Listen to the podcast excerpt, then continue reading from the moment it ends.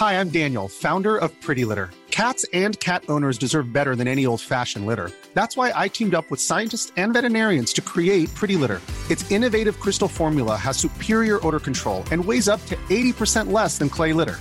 Pretty Litter even monitors health by changing colors to help detect early signs of potential illness. It's the world's smartest kitty litter. Go to prettylitter.com and use code ACAST for 20% off your first order and a free cat toy. Terms and conditions apply. See site for details. There's never been a faster or easier way to start your weight loss journey than with PlushCare. PlushCare accepts most insurance plans and gives you online access to board-certified physicians who can prescribe FDA-approved weight loss medications like Wegovy and Zepbound for those who qualify. Take charge of your health and speak with a board-certified physician about a weight loss plan that's right for you. Get started today at plushcare.com slash weight loss. That's plushcare.com slash weight loss. plushcare.com slash weight loss. I'm Sandra, and I'm just the professional your small business was looking for. But you didn't hire me because you didn't use LinkedIn jobs. LinkedIn has professionals you can't find anywhere else, including those who aren't actively looking for a new job but might be open to the perfect role, like me. In a given month, over 70% of LinkedIn users don't visit other leading job sites. So if you're not looking on LinkedIn, you'll miss out on great candidates like Sandra. Start hiring professionals like a professional. Post your free job on linkedin.com/achieve slash achieve today. Celebrate this July 4th with a special presentation of A Capital Fourth. Join your host Vanessa Williams with performances from Sea to Shining Sea, starring Jimmy Buffett, Gladys Knight, Alan Jackson, Cynthia Erivo, Pentatonix, Renee Fleming, Train, Jennifer Nettles, Mickey Guyton, Jimmy Allen, Ali E. Cravalho, Laura Osnes, Ali Stroker, and the greatest live fireworks display in the USA. It's A Capital Fourth, sponsored by the Boeing Company and American Airlines. Sunday, July 4th, 8 7 Central, only on PBS.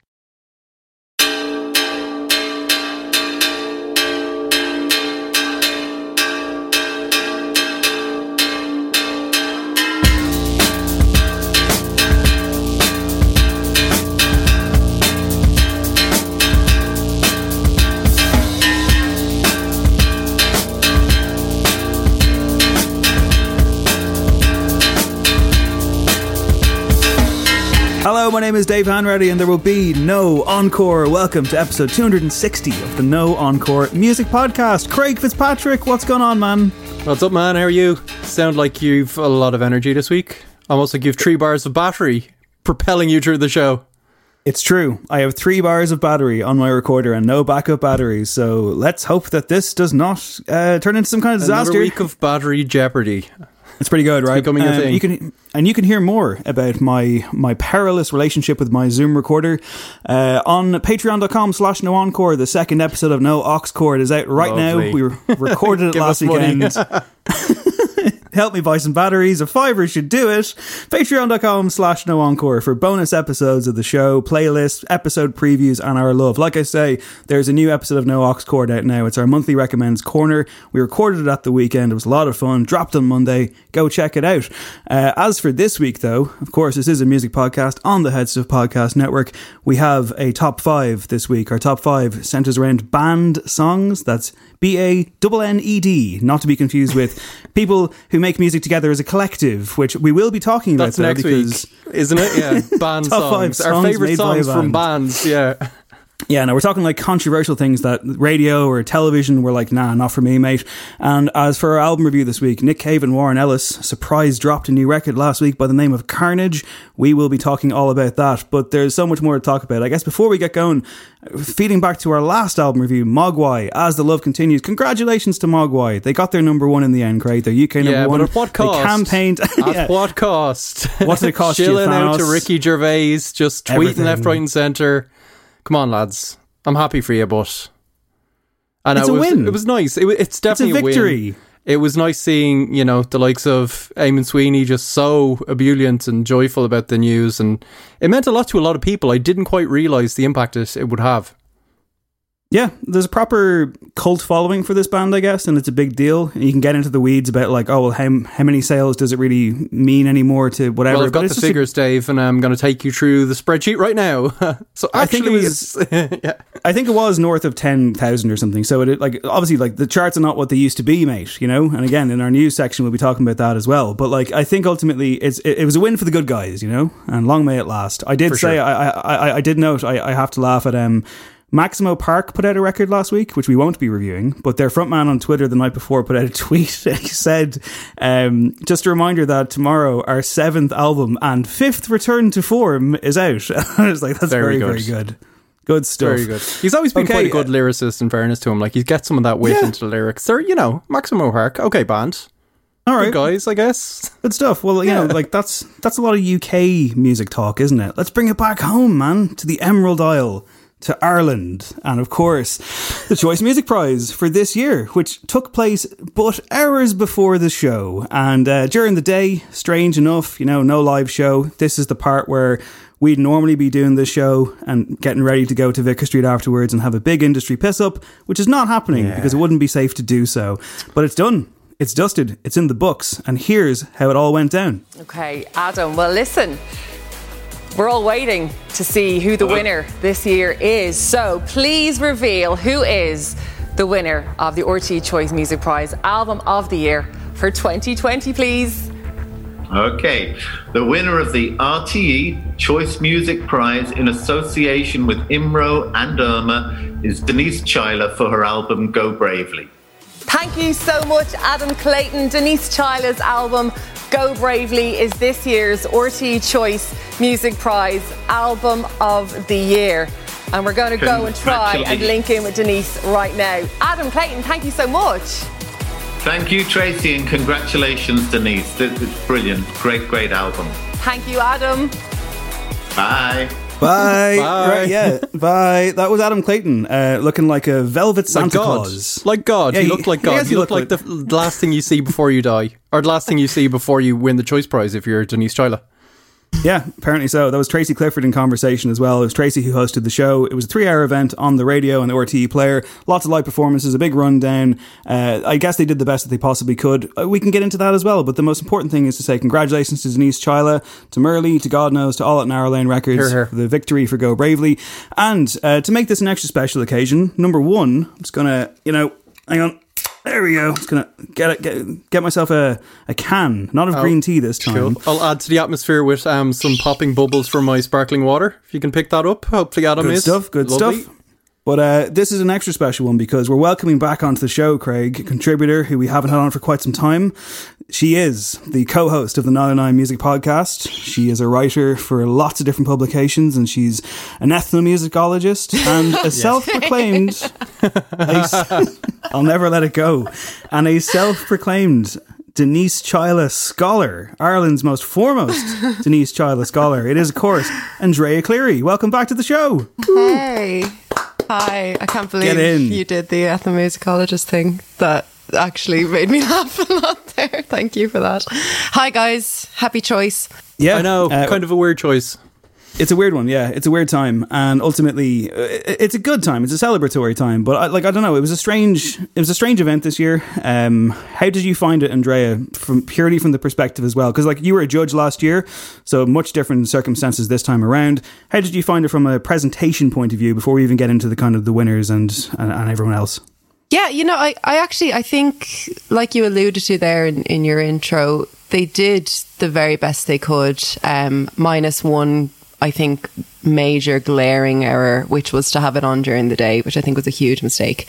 Um, I, I, if if they had it on at night, I really think that everybody in Ireland would have just made a night out of it, um, and it would have been a great time. But look, they didn't, and it was fine. And there's probably many complicated financial reasons why they didn't do that. Um, but they, yeah, I, I, I thought it was brilliant. I thought the performances were all excellent, uh, which is to be expected from a list like this.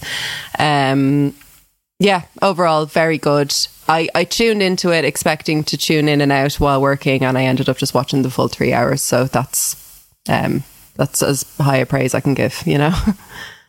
Yeah, that was pretty much the same for me as well. I was kind of like, oh, throw it on in a curiosity, and it kept my attention. Like I say, I think mm. Tracy Clifford did a very good job. I think it was fairly well presented in terms of if your RTE player wasn't crashing or showing you ads that you can't not look at it for every five seconds, mm. it, it, it, was you know probably the best they could do. I agree with you. I mean, like it was it's interesting to see like it kind of go down on social media because you know the the type of people that you follow in the Irish music industry were of course tuned in and there was some reaction to it, but it did feel kind of not that many. You subdued. know, I think it'd be a lot different. Yeah, subdued. I think is the right word for. it. I think if it was happening on, say, Tara Stewart's show in the evening, you'd have a bit more about it. Uh, Craig, I wish you it was working. Yeah, I was working, so I missed all of it. I saw like some of the Twitter commentary around it. That's how I was following it, but I didn't. I didn't really catch any of it, which was a real shame. And yeah, yeah. afternoon event like it does scream, you know, something held for accountants in a business suite in an airport hotel or something. Yeah, but um, I, I, yeah, I, am sure there was logistical reasons. It's just it meant I missed out on it, and I'm sure plenty of other people did.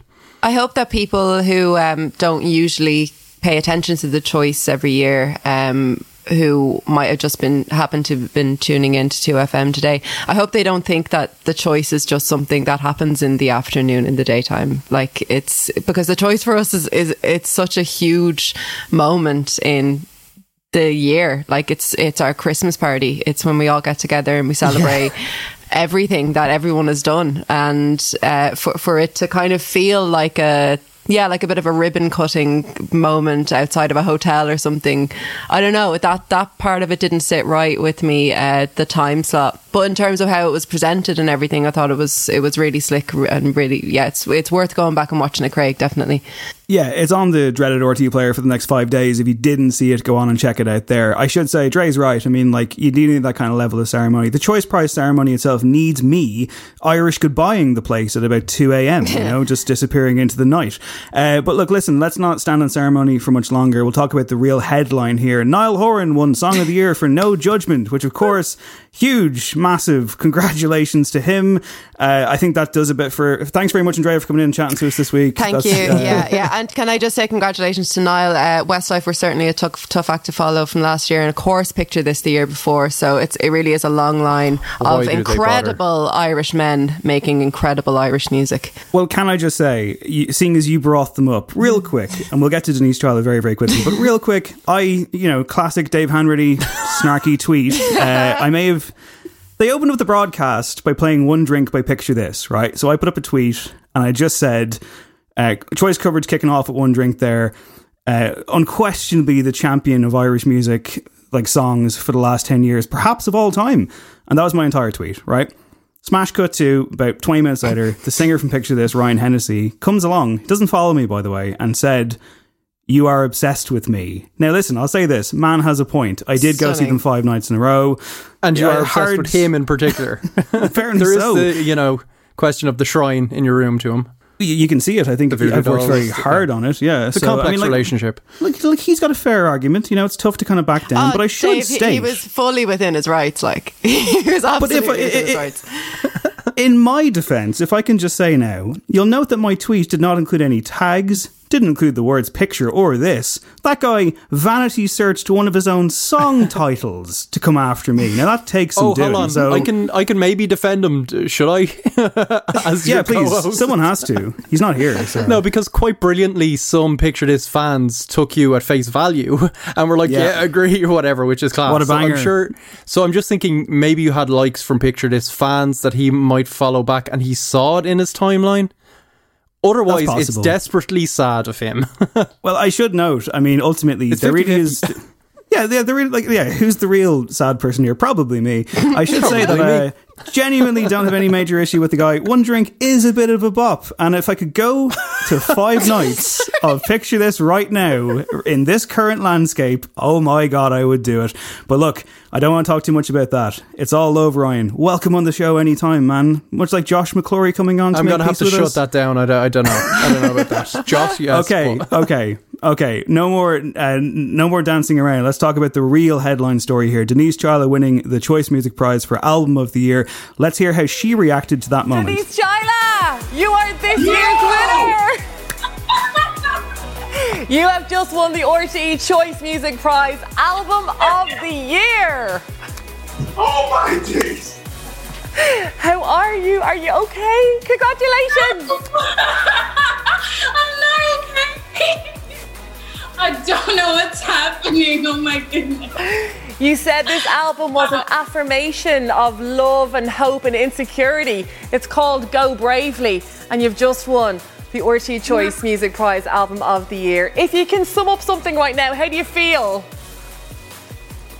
I feel like the entire year was kind of worth it, man. Like, this has been a really, really difficult year for me for so many reasons, and I never anticipated as a musician having to deal with like race or gender or all these things the way I had to. And I was always like, so frustrated with the idea that I couldn't just be a person, you know, and like have my personality. And and and my goodness. So yeah, I mean, like I feel bad even cutting off any of Denise's speech there, but there's only so much audio I can pilfer from RTÉ before they get mad at me. so we'll we'll press on. Go bravely, the winner of the Choice Music Prize. Like I say, congratulations to all involved. Denise clearly absolutely delighted with the decision. And, you know, I guess we can get into the whole mixtape thing for a second, real quick, because, you know, this project was very, very specifically by the artist, like labeled a mixtape, declared as a mixtape, not a debut album. Nonetheless, it appears on the choice nominations list and it wins. So I wonder if we're going to get into a very pedantic and boring argument, I personally don't really mind either way. And I don't think anybody really should. Um, I will say that like my kind of stance on this project winning the Choice Prize, I said it a while ago, probably on the show, and I know I said it on Totally Irish on 98 FM with John Barker. I do think that right now the Choice Prize needs Denise Chaila more than Denise Chaila needs the Choice Prize. And I do think that this is a case of um, an incredible star making year and an incredible individual, an incredible personality triumphing. And I wonder if it triumphs over the art itself. I wonder if, not to diminish Go Bravely, but I just wonder if Go Bravely is almost like the secondary story here. If the real story is Denise Chaila, and if that's where we're kind of going with what the choice prize is, a like a prize that kind of builds itself as focusing on the album and not necessarily the surrounding contextual elements. Andrea, as someone who has interviewed Denise as well and written a lot about her in the past year, you know, you've been glued to this ascent and this rise. Is this the right verdict? Does that even is that even how we should be looking at the situation? Yeah, I mean, look in a in a year where these are the ten albums, you could make a case that any of them were the right verdict, you know. Um, and I think Denise, as much as anybody else, deserved it. Um, and like I go go bravely, absolutely. I mean, right. So, so to to get into the mixtape thing for a minute, like I mean, I I feel like a lot of people are quite hung up on this idea of it being a mixtape and whether or not it should or shouldn't have been allowed. I completely agree with you. I'm totally fine with it being allowed because to me, there's enough sort of narrative uh, ideas uh, within the album that or within the within the project that that kind of hold it together like when we talk about albums and we talk about these kind of long plays that were that we're ju- judging uh, in in certain ways that you don't judge an EP or a different collection of songs. You, are looking for those threads that bind things together, and this is a collection that deals with as she said in her speech there, she's dealing with race, she's dealing with gender, she's dealing with history, she's dealing with national identity, and she's confronting different uh, perspectives and narratives within herself in every song. And so if, if you're looking for the through line that kind of binds all of these songs together, it's there for you to take. So I think that that's, that's probably fair. And look, Denise Chaila is the biggest artist of in, in Ireland right now. She made an absolutely outstanding record, a record that we couldn't have even envisioned in this country five years ago from an artist uh, with with the star power that Denise has. I think I think it was absolutely the right decision. Um, and and and you know when when when she's speaking, it's it's such a it's such a typical Denise Chaila thing. You'll tell her she's she's won the Choice Music Prize. She'll be speechless for about four or five seconds, and then she'll just start talking, and just all of this like beautiful philosophical uh, art- articulate ideas just like spur out of her. She's a poet and i think that what she's made is is a thing of poetry and it absolutely deserves it. Yeah i mean i should say like as far as the judging goes like i wasn't in the room. You know you were there last year. Craig has had a year where he was in there. I was in there as well. I think sometimes people do vote for the story. I understand the attraction of that mm. and i am someone who like you know on the show has been very kind of clear about how I it's a bit of a bugbear for me, and I'm beginning to wonder if I am looking at it the wrong way. If like you need to account everything, if you need to take into account like all of the outsider elements to an uh, like an album as well.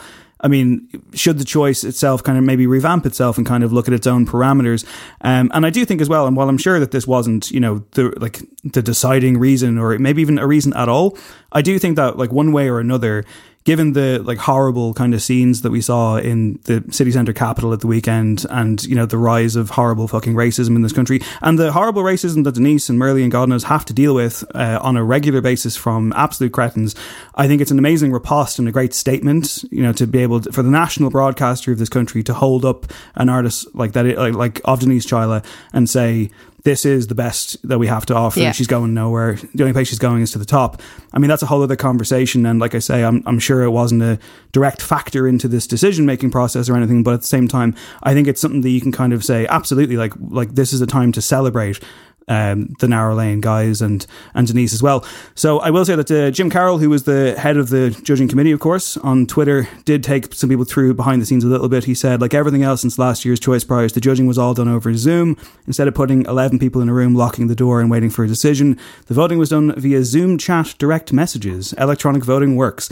Massive thanks to all involved. They did a massive job from the time that they agreed to be the judges right through to the conversation on Wednesday night. Any of the 10 albums on the shortlist could have won, and there were strong, strident, and striking arguments made for all of them, but there could only be one winner, and that was Denise Chaila. We'll do it again next year. Craig Fitzpatrick, what is your reaction, particularly as well as a former judge?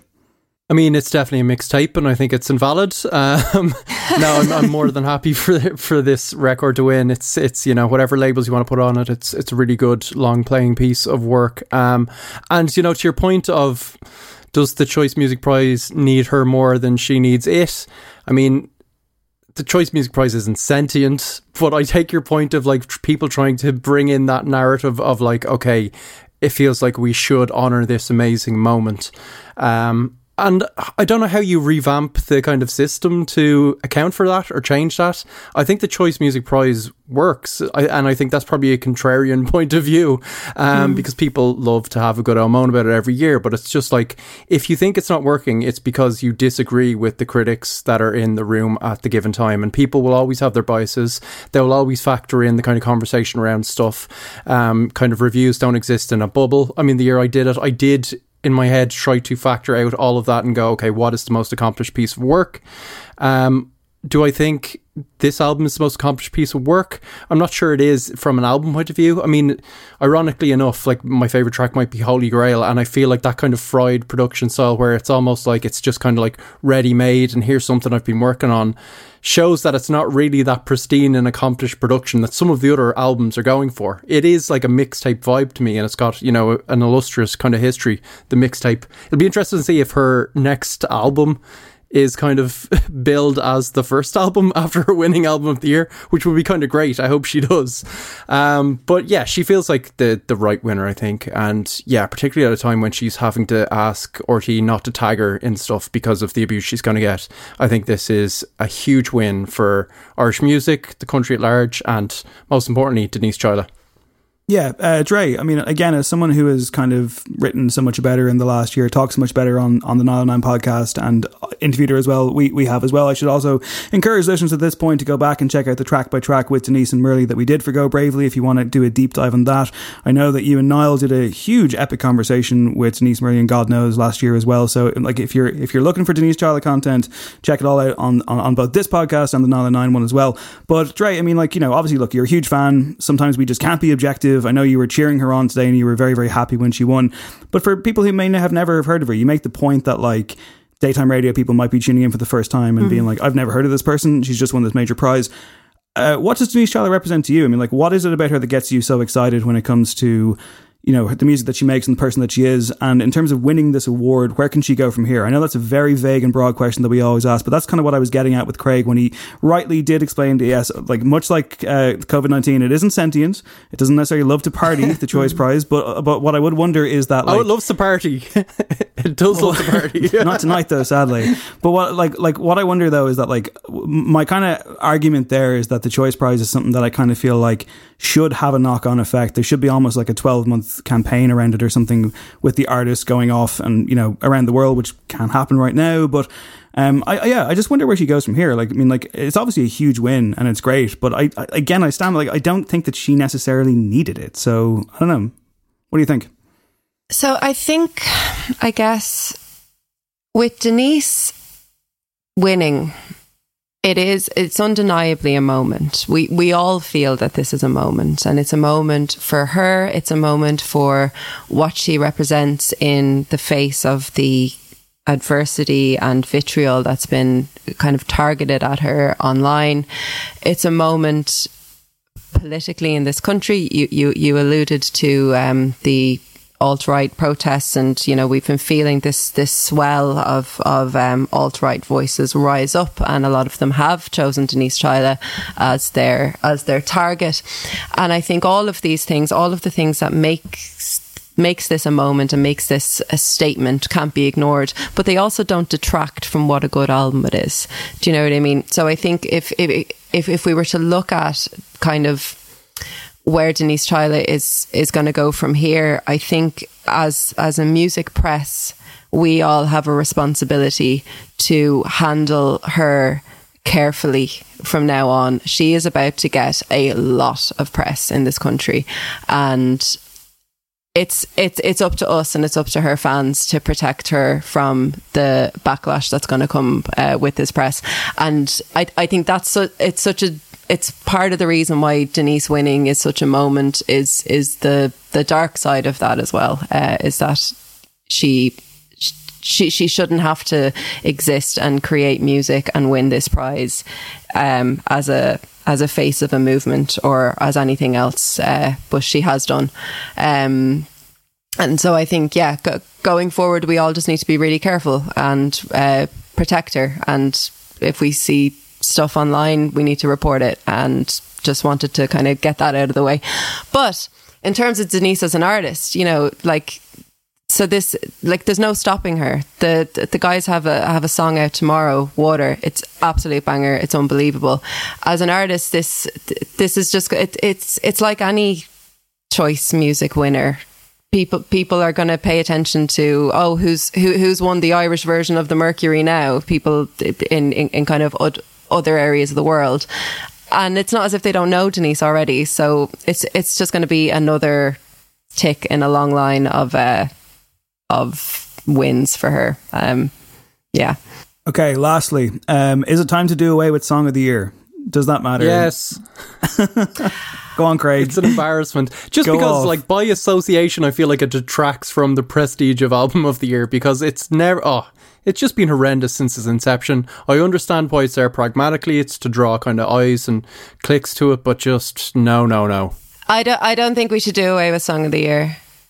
I think that if Irish music, if Irish radio stations, if Irish commercial radio stations played a better, broader range of music then we wouldn't have the same winners every year because people would actually be hearing different songs to Niall Horan, Picture This, and Westlife. oh, you're is, thinking bigger. You're, you're calling I'm, for a full-on I'm revolution. Coming oh, at this, like I'm coming at this systemically. I'm I'm I'm attacking from the top nice. here. I'm I'm coming for you. There's a reason why Song of the Year is such garbage every oh, year.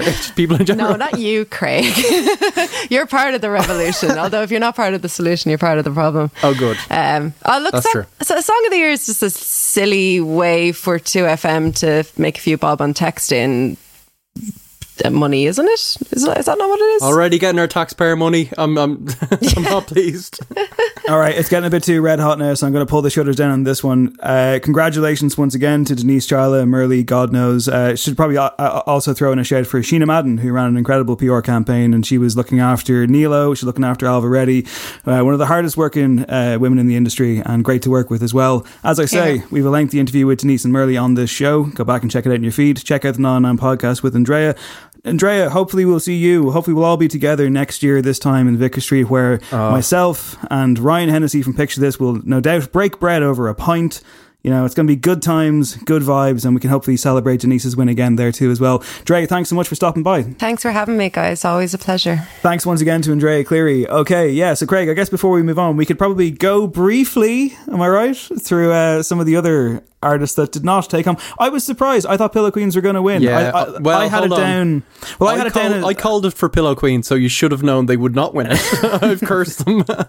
Well, you can apologize profusely uh, directly to each member of the band. I had it down to like like I figured it'd be like Pillow Queens all the way, and then in the last few days, I thought maybe Denise and maybe Roisin Murphy. I can see like the kind of the narratives around them. I still thought Pillow Queens would take it. I wasn't necessarily shocked or surprised when Denise got it. It was like yeah, that like that makes sense. Um, but um, yeah, I mean like it's it's one of those ones, isn't it? And it felt it felt really weird today to be sitting here at that moment and not like standing over a balcony in Vicar Street with like six pints in my system. Yeah, you're like waiting for a tweet. It's just so odd. yeah, isolation. it was kind of strange. Um, but yeah, um, I guess you know. Any other thoughts before we put this one to bed? No, no. Hopefully, this time next year we're back at it in person. Um, because yeah, the last one was such a good night, and it's it's really bittersweet this year. Obviously, you know, massive uh, congrats to Denise, but yeah, just all day I've been thinking, wow, it's it's nearly exactly a year since the last huge shindig we all had, and we did not know how the world was going to change to be fair, I do think that Denise and God knows and MuRli are the kind of artists who will actually be able to take this kind of ball and run with it, even in the moment that we're having, because yes, like yeah. they they they they put on such a kind of a showcase across the last twelve months. Pandemic be damned, and they will continue in that regard. So, like, it's kind of reminiscent. I remember seeing Rusangano Family play on the main stage at Body and Soul years ago on one of the most rained out days of all time in front of about twenty people, and it did not stop them at all. They just did what they do and just said, "Fuck it, let's keep like this is who we are. This is what." What we do. Doesn't matter if there's like almost nobody here. Like they, they somehow manage to create an atmosphere and an event kind of feeling when there is no events on. So you know, it wouldn't surprise yeah. me if if this is somehow a boon to them somehow. You know. Well, Dave, one man who has not been taking the current moment in his stride at all is Van Morrison. Oh no. what kind of weeks he having? His, his new album's on the way. It's entitled Latest Record Project Volume 1. It's out nice, very avant-garde. I love it. it. It's his 42nd record, so I suppose at this point, just all the good names are used up. Uh, you singled this out because the fun naming stuff doesn't stop at the album title. Uh, it's a long album, it's 28 tracks, and there's plenty of absolute doozies in the track listing.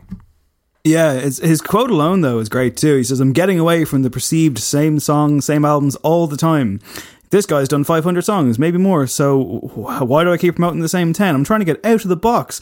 So yeah, this is of course is a guy who recently released a song called No More Lockdown and has been very vocal in his opinions about the world and how things are at the moment. But uh, yeah, sample track list here for you on this one. Where have all the rebels gone? Tried to do the right thing. Stop bitching, do something. Western Man, and now my favorite two. They own the media, and a Van Morrison song in the year of our Lord 2021 by the name of Why Are You on Facebook? I don't know, Van, to organise a horrific rally, perhaps. Um, but it yeah, feels so, like he's been on Facebook quite a bit, doesn't it? It feels like it he's been like weaponized by Facebook, like every other kind of slightly right wing older person at this point. It's just like I can't, I can kind of believe it's Van. I mean, he's always been been a bit of a curmudgeon, but my God, well, in fairness, Greg, you know, it's not just exclusive to right wing and older people. Left wing and younger people are also putting their foot in it when it comes to the titling game. Uh, we talked, uh, we talked recently. We talked every now and then on the show about Rostam. We're a fan of Rostam. Oh, yeah. like his work. I believe it was um, No Aux our, our, first edition for patrons. Uh, we had a chat about his new single.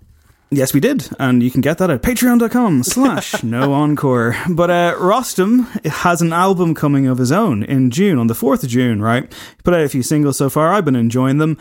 The album is called Changephobia, which to me has all the hallmarks of like an angry white man's Netflix comedy special. Like it's just like what the phobia. fuck. I'm sure it's meant to be ironic. I'm sure it's a commentary, but uh, change phobia. Come on, yeah. man. I did, no. I did. It's really clunky. It doesn't quite work. I think it's more change phobia is kind of all right, but the way it's like the spelling looks odd to me. It's one of those ones where when you spell it out, you're like, is that correct?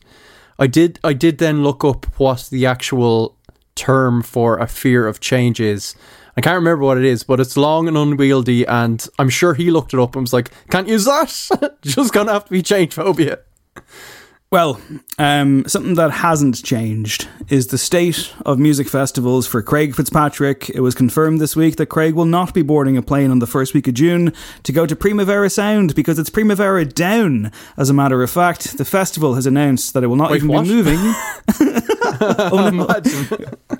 That'd be so funny. Um, like it's it's it's not even moving back a few months this time. It's going back a full year, and you can get your refunds on the day that they will announce the lineup for the 2022 edition, which is a smart business move if you ask me. Craig Fitzpatrick, how you feeling at this stage, man? Um, I'm glad we have some clarity at this point. You know, after so many disappointments, I can't. I'm just numb to everything at this point. So I'm glad that it's not like getting into May territory and they're saying, oh, we're pushing it to September and kind of vaccinations aren't ha- happening as fast as we'd like. And suddenly it's August and I'm going, am I even going? Am I booking accommodation? Um, so clearly, yeah, they're not being as bullish as um, the UK seem to be with Reading and Leeds, which is probably wise. And yeah, I guess I'll hold on to the tickets. I'll like I'll go go next year. I also have a wedding to contend with that is looking like it's going to be moved again. Of course, is it your Austria. wedding? Is this news that I'm now? I would like to oh announce that I will be getting wed to a lovely lady I met online during lockdown. We've never met. hey, it's no, modern it's, age, man. It's my dear friend Ronan who's living in Austria, and he was due to have it um, last June and it was on the same weekend as Primavera, and I was like trying to figure out what I was going to do. Um, it was then moved um, to the same weekend again, so it became this thing where the my only two plans for an entire year were landing on the same weekend, and I'm pretty sure it's going to happen again, 2022. So, yeah, I don't know. I think you should frame those tickets at this stage, man. Some kind of avant garde art installation. I keep saying the word avant garde. Who have I become? I sound like a I don't know, like some kind of edit touch old man who's given out about there not being any bands anymore or something. Oh no, no, no that's not me. That's Adam Levine Adam of Maroon Levine. Five. Fair play Noted to him. band like, Maroon Five noted band legend. Uh, so, right, Adam Levine is upset uh, that there are no bands anymore. In a new interview with Zane Lowe to discuss Maroon 5's new song, Beautiful Mistakes, featuring Megan Thee Stallion, which I feel like came out forever ago. I hope the story isn't from a year ago, but I saw it in Stereogum during the week and it made me laugh. Uh, Levine has lamented the lack of bands in the current pop landscape and waxes nostalgic about the halcyon days of bands, including, he says, Avril Lavigne, that famous 16 piece jazz orchestra. No, she's not. she has a uh, band. So he says, and I quote now, you look back at that stuff and it's funny. I've been showing my kid music videos, my little girl, and it's funny how you go back and rewatch these old videos, listen to these old songs. Playing her a lot of Avril Lavigne records. I'm with you is, yeah, it gives you tears. Like, I'm with him on that. It is a great song. He says it's crazy. You don't remember it in the same way because you took it for granted. It was like when you were growing up, was part of what you had on the radio. Really great songs. I didn't understand how good they were back then. I love how he's just rambling. Then he goes, gets to the point finally in paragraph two. It's funny, when the first Maroon 5 album came out, there were still other bands. I feel like there aren't any. And then they killed anymore. off the rest of them. That's the thing that makes me kind of sad is that there were just bands and there's no bands anymore. I feel like they're a dying breed. Uh, in a weird way, I mean, there's still plenty of bands, but maybe not in limelight quite as much, or the pop limelight. I wish there could be more of those around. So yeah, listen. Yeah. As I said on Twitter today, when I was kind of you know expanding on this, it's very clear that he's making a wider point about mainstream and how like bands don't top the charts anymore, and you know they're not as big as they were and as commanding as they were, and it's mostly pop artists and solo artists and so on. And I mean, like, first of all, I, I take his point to some degree. I think it's a flawed argument. I think it's contextual chart sales, you know, the way it's all changed. Mogwai got their number one album last week. We talked about that at the top of the show. Didn't take a lot of units to do it, but for them, it was a bit of a Herculean effort and fair play to them. It was a great moment. But like, I don't know. I mean, it just struck me as your classic case of, as I again, uh, uh, I'm quoting myself now, as I said on Twitter. I know how pompous I sound, but I feel like it was a nice way of summing it up as I was running out of characters. I said that this is personal apathy, you know, kind of framed or masked as a, a pop culture failure. I think ultimately I love doing the work, you know. I, like, like I feel like you know, if you if you want to find new music, like part of it is you have to kind of work at it, and it's not a laborious thing. It can be a very exciting and great thing. I point to some of the records I loved last year, like Touche Amore and Creeper and Loathe, lots of others too, like Nation Language. Not the most guitar driven, but it's in there. I mean, your yeah. definition of what a guitar band is, your definition them. of what a band is. Yeah, I mean, like it's that's the thing. He like he just he wants to have it spoon fed to him, and he's referring to like what's on the the Hot 100 or something, and I just find that so depressing. You know, even if it is Adam fucking Levine, I feel like when a musician who clearly has errors in the day just is like just no curiosity, bothered, no yeah, sense yeah, of sucks, like adventure or, or, discovery. Yeah, I, I don't know. Like, is is his point?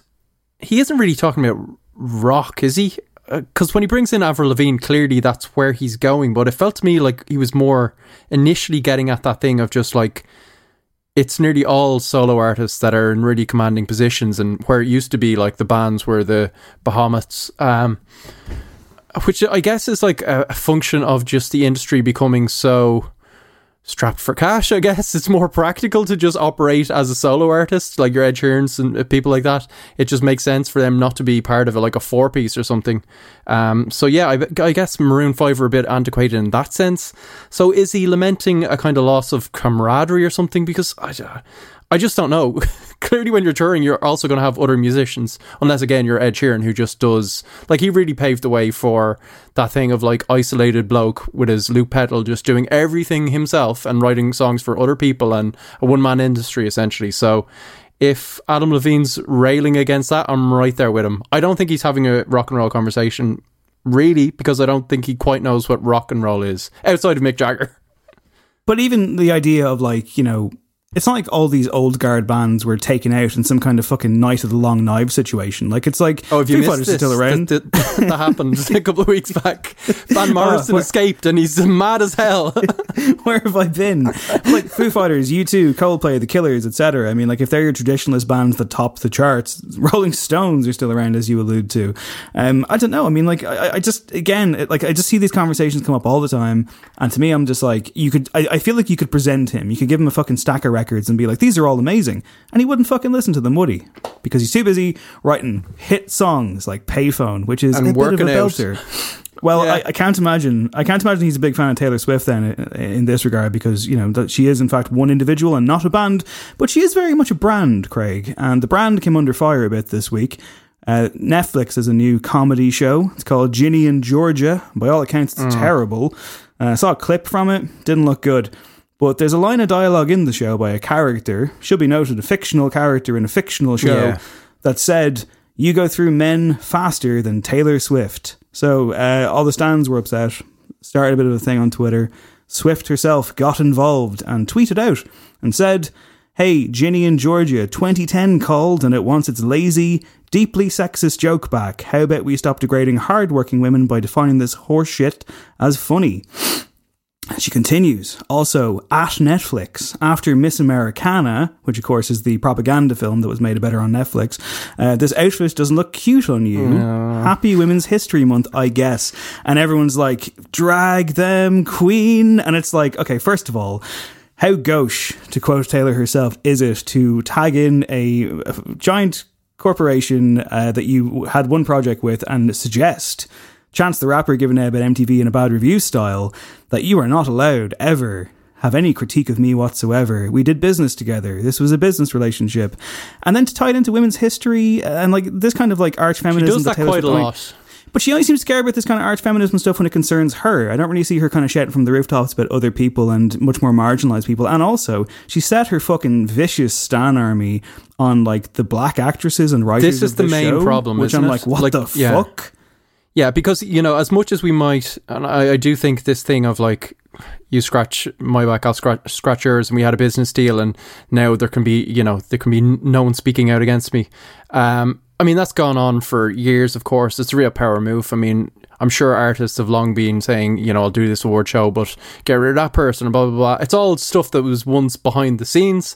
Um, and with the internet now, nothing is really behind the scenes, which is great in some ways.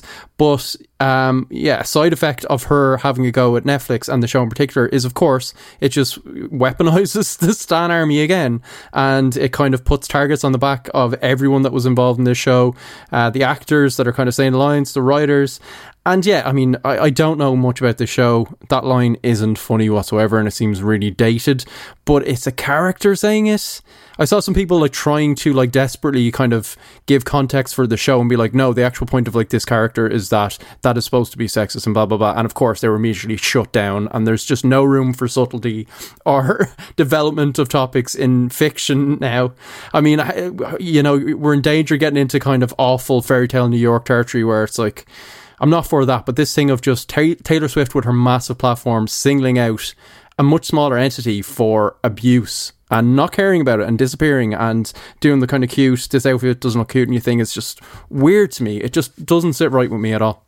Yeah, I echo what you're saying with regards to it is a shit joke, it is a sexist joke, it isn't a funny joke, but also it's a character saying it, a flawed yeah. human being, and then like this thing of like my art and my films and my TV must be populated exclusively by enlightened characters who never say dumb shit or make mistakes. I'm like, well, that's not really an accurate reflection of life now, is it?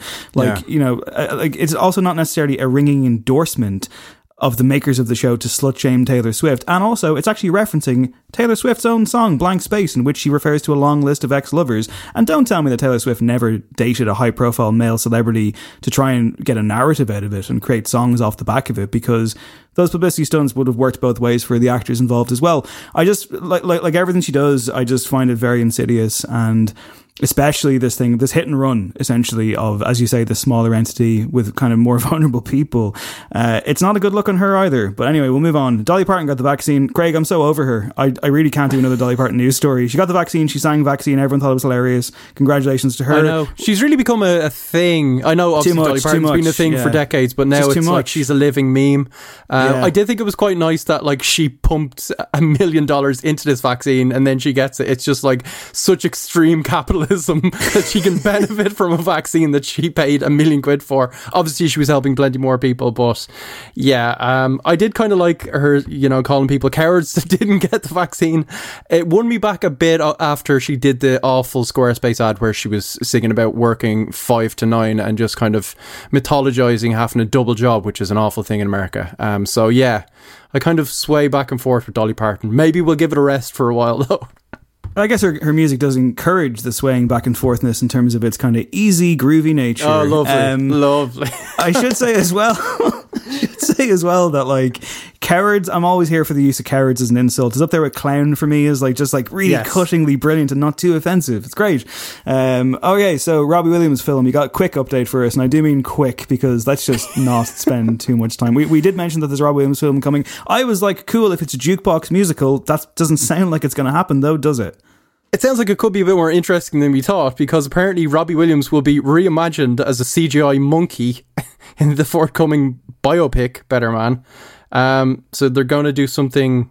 Yeah, I, the director was talking to um, Deadline. It's Greatest Showman guy. It's Michael Gracey. Said they're going to portray Robbie in a really original way. Didn't quite let it slip in that interview, but Deadline understands it means he's going to be a CGI monkey. I'm holding out hope this is going to be interesting. I'm not. Th- th- this is where my vague interest ends completely. Uh, really? Moving on. This yeah, drag you like, back like, in. It's a no, CGI monkey.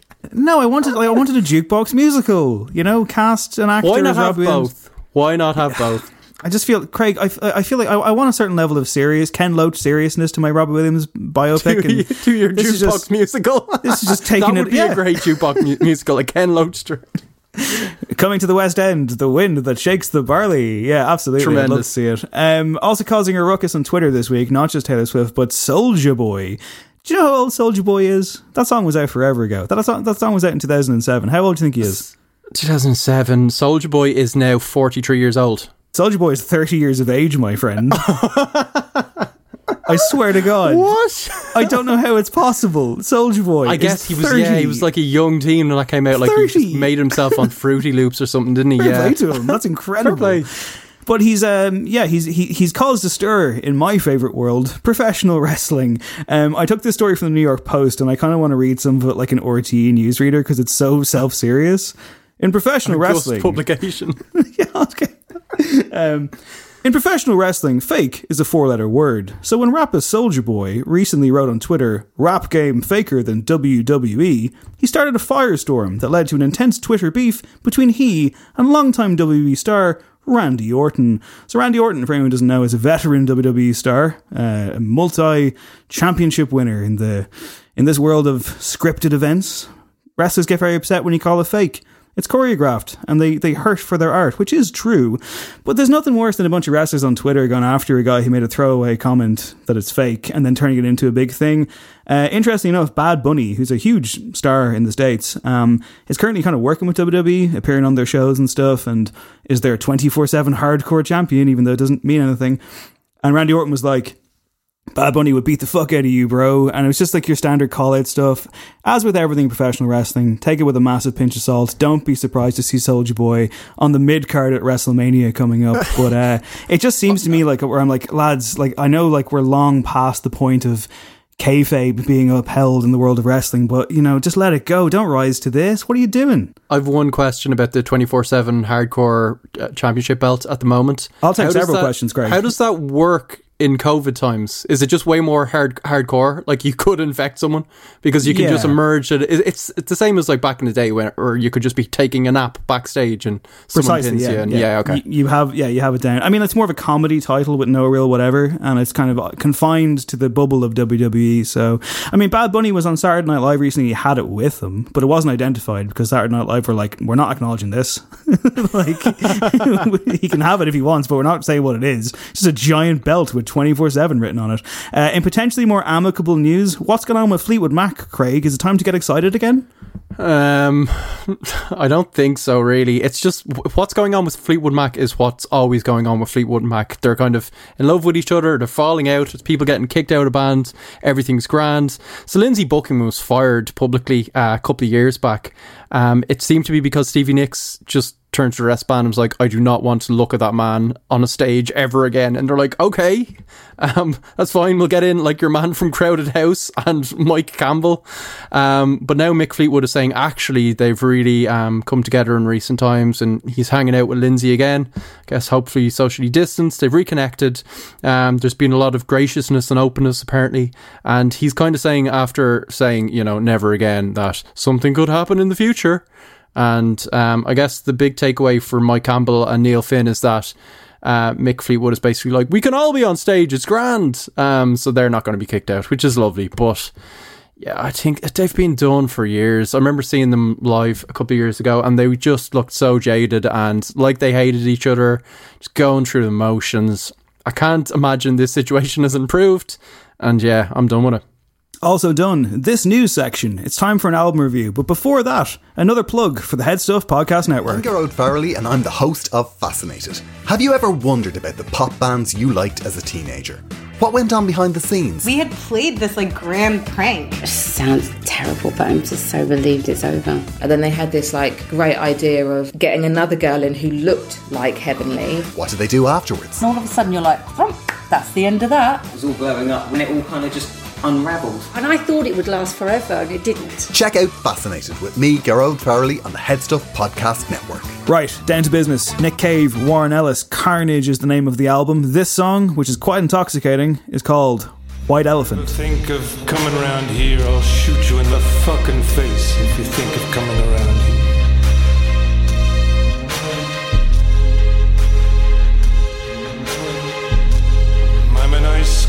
melting in the sun. I'm an ice sculpture with an elephant gun. I'm an ice sculpture made of elephant sized tears raining gas and salt upon your heads. The president has called in the feds. I've been planning this for years. I'll shoot you in the fucking face if you think of coming around here shoot you just for fun. I'm a statue lying on my side in the sun with the memory of an elephant. Evaporating before your eyes and becoming a great grey That song is called White Elephant. It is one of the most astounding songs I've heard in quite some time. But I guess you expect little less from these guys, right? The album's called Carnage, the artists are Nick Cave and Warren Ellis, and here to tell us more about who these gentlemen are is Craig Fitzpatrick. Thank you, David. Yeah, so Nick Cave, um, an Australian artist whose greatest contribution to popular music might be this quote I'm forever near a stereo saying, What the fuck is this garbage? And the answer is always the Red Hot Chili Peppers. Stunning. Um, probably it. more innocent times if only you knew what kind of fresh musical horrors were to come. Um, but yeah, even as a Chili's apologist, a great line. So aside from that towering achievement, he's done some commendable recorded work of his own over the course of a 40 plus year career at this stage. Like he first emerged as a chaotic post punker with the birthday party. He left his native Victoria for London, made a hell of a racket. Then he's been like the bad seed in Chief since 1983, which is like this occasionally shifting collection of rock and rollers. Um, basically like the occult Southern Hemisphere equivalent of the East Street Band, I guess. And yeah, Cave himself has gone from a bit of an enfant terrible to a kind of songwriter that's held in the the lineage of a Dylan a Waits and the rest. And just when you think his kind of place is frozen in the canon, or there's a slight lull, he seems to kind of scale even greater heights and push the boundaries of his sonic vision even further. And he's had plenty of help from his sidemen over the years in that regard. Um, the likes of Blixa and Mick Harvey are now gone, but his main artistic partner is very much Warren Ellis, who's been in the band since the mid 90s, maybe it was 97 ish. But he now feels more important to Nick than, I guess, the whole of the seeds combined. Um, he brings in these electronic touches, avant garde approach, uh, the pastoral kind of touches, and the more kind of unmoored vibes. Um, which are really an Ellis thing. They've done a lot of great soundtrack work together as well. I think that sound really took hold with Push the Sky Away, which was 2013. And it's felt like the right, almost necessary approach for the last two records, which were Skeleton Tree and Ghosteen, which we reviewed on this podcast. And they were both coloured by or like directly dealing with the awful, awful passing of Cave's 15 year old son back in 2015 at the time when we talked about Ghosteen and we had Carlo Magliocco on to unpack the album with us and we weren't really like overawed by it, but we recognized it was like this weighty text that we were trying to d- dissect, and we left it kind of all out in the field, and so did he. We we're curious what his next move would be. That mood, move isn't under the Bad Seeds name. It's Nick Cave and Warren Ellis. It's their first non soundtrack work as a duo. And yeah, it's kind of that old chestnut at this stage where COVID tour cancellations gave him an opportunity to take stock. Nick has said when asked about the album Carnage, he says, uh, "More info, okay? How about this? Carnage is a beautiful, uh, sorry, a brutal but very beautiful record embedded in a communal catastrophe." Sound about right to you, Dave? That does sound about right, yeah, because I was about to liken it to a horror film um, or one of those, you know, elevated horror films that people seem to can't get enough of these days. Um, yeah, it's it's it's it's fitting that you mentioned the last two records because I think you know I had a similar experience here as I tend to often have with Nick Cave, where I just find him so overwhelming and intimidating that while I greatly respect what he does, it's hard for it to kind of pierce all the way through for me in the way that other albums by other artists do. Uh, and this should in no way be taken as a criticism or a complaint, because it is neither of those things. But I want you to join me, listener, as we walk into an art gallery, because that's where I felt like I was this week when I listened to this record.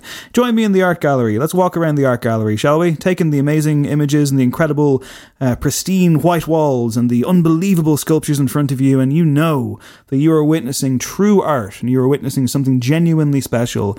At the same time, as glad as you were to walk in those doors, you're equally happy to leave them. And again, this is not a derogatory statement. It's more that I think that Nick Cave and Warren Ellis are exceedingly good at creating claustrophobic quicksand avenues that tend to kind of swallow you up if you let them. And it took me a good few listens to really click into this one this week. And when I clicked into it, it was more individual moments, such as White Elephant that we heard there, a song that I find to be genuinely exceptional. I texted the aforementioned Carlo during the week, huge Nick Cave fan that he is, huge Warren Ellis fan that he is. And I said, White Elephant, I don't think there's another artist out there or artists that could get away with this song. I just don't think they exist. I think this has to be them. It is almost their own language. It's present as well in a much more lighter sense, a much more hopeful sense on the closing track, Balcony Man, which contains just some absolutely beautiful affirmations. And I was very, very swept away by those, particularly in a week in which I concluded uh, the, the therapy process I've been on for the last kind of six to eight months. Um, White Elephant is amazing. I keep coming back to it. Even hearing that clip there, I find myself wanting to stop this podcast and just put on headphones and, you know, sit in the dusk and listen to it and just watch the world burn, but not in a world ending way. Even though so much of what these guys do can be apocalyptic and catastrophic, I think that they're exceedingly good. Like I say, I use that word again at finding those pockets of light. I mean, you know, their soundtrack work is just stunning. You know, I, have I've waxed lyrical so often about the assassination of Jesse James by the coward Robert Ford, and they've done so much more than that. They're true poets. They're true magicians. This is an exceptional record. I just don't know how much I love it, but I am finding myself wanting to spend more time with it as I even as these words even come out of my mouth. I mean, they're operating in a league of their own, right? I mean, it feels even bizarre to put any kind of score on these guys. Like, like what they do is just celestial. I think at this point. Yeah, it's a record that I keep coming back to. It keeps nagging at me. Like I want to kind of dissect all the songs. I've been listening to it nonstop, and I want another couple of days before we do this review, so I have more to say about it. And yeah, you comparing it to like a, a wander through an art gallery is spot on because I kept grasping for other art forms to try and compare it to because it just felt like musically they were doing something so different. It's it's bracing what they do. It kind of rearranges your mind like a Rubik's cube that never quite is never quite complete, but you kind of feel like, oh, okay, that's rearranged what I was the way I was thinking, and I don't know if it always emotionally strikes you in a really primal way, but you walk away from it a slightly different person. Um, it's really tough to like just describe this record or maybe most recent Nick Cave records because you could kind of prompt eye rolls. Like it's such distinctive music with a recognizable voice, well trodden kind of ground that it could easily become some kind of parodic trudge, like a caricature. And it's a testament to these two that when you hit play, like that's all kind of blown away any apprehensions I had about like what the next step would be. Would it be back to classic Bad Seeds or a doubling down? Just melted away pretty instantly. And it's a relatively instant record for them, right? Certainly more so than the last two. Like there's a kind of fresh injection of adrenaline. There's, you know, drums are kind of back on the menu. And there's some older touchstones, like as ten poles, just holding things up. Like, so it can at times recall like an abattoir blues uh, on the likes of White Elephant, which is a real centerpiece moment. And just, yeah, early contender for like song of the decade, maybe. It's unbelievable. And, uh, uh yeah. If I can stop you for a second as well, like, like there are touchdowns in there where like at one stage I was like, is this like their version of Kanye West Power? Because it has that kind of strange kind of, um, I don't know, like almost kind of somnambulant kind of intro, and then like it picks up so much speed, and then like the more it moves on and like the, the avenues it, it, it itself goes down like it turns into like a like almost again their version of like tender by blur. And i'm like how are you packing all of these twists and turns into this narrative over six minutes that shouldn't work at all? I mean it's funny because we played it there and uh, sonic architect adam choice music prize nominated sonic architect adam forever in our hearts burst out laughing when he heard nick cave say i'm going to shoot you in the fucking face. But this is what i'm saying who else could get away with that? Who else could get away with that delivery? And who else could get away with tying it back into something that makes you feel like I think you used the word communal earlier on about something else, but there's there's a union to this track, there's a legion to this track. It's incredible. Yeah, even if it sounds a bit like moving on up by the primal scream, just like it totally works. It's it's there's some kind of alchemy to what he's doing. I mean, maybe Kanye get away with that lyric. It's just like it's at that kind of level of just a different kind of artistry, I think. And yeah, I mean, you know, as I was saying, there's kind of there's more wry engagement now. There's kind of old character pieces coming back in, and like the floating commentary of Push the Sky Away. But as you point out, like the structures are still fractured and weird, like the last couple of records. Um, and there's that kind of constant, beautiful, like potentially malevolent electric hum. It's almost like kind of bad Badalamenti's on the keys or something. And yeah, it's you can go from the tenderness of the title track to then inhabiting this kind of monstrous vengeance seeking horrors of human history thing um, that is White Elephant. And it's just such a flip and it works brilliantly. Uh, like, I want to dissect so much of this. I won't. I'll say Shattered Ground, I think, is up there with his finest love songs. The mic drop of the final song is tremendous as well. Such a, a brilliant kind of finale. And after such a kind of pure, you know, harrowing expression of loss on the last record. The question is like, where'd you go? What could compare to like that kind of record? What metaphysical kingdoms are left to conquer? And this is a really emphatic answer. It's like relatively quick as a follow up, re emphasizes the kind of multitude of strings he has in his bow, both him and Warren Ellis. It takes the sonic experimentation of the past decade, really, but layers it over older, more immediate blueprints, and he's tackling kind of old common topics with this fresh kind of hard fought and tear filled perspective. He's he's delving deeper as an artist, I think. Um, both him and Warren. And they're still recognizing that the audience, you know, okay, maybe it's time to let a little light in for the fellow travelers. And it doesn't feel like a compromise. It feels like a further accomplishment. It's an easy, easy nine for me. I thought this was tremendous.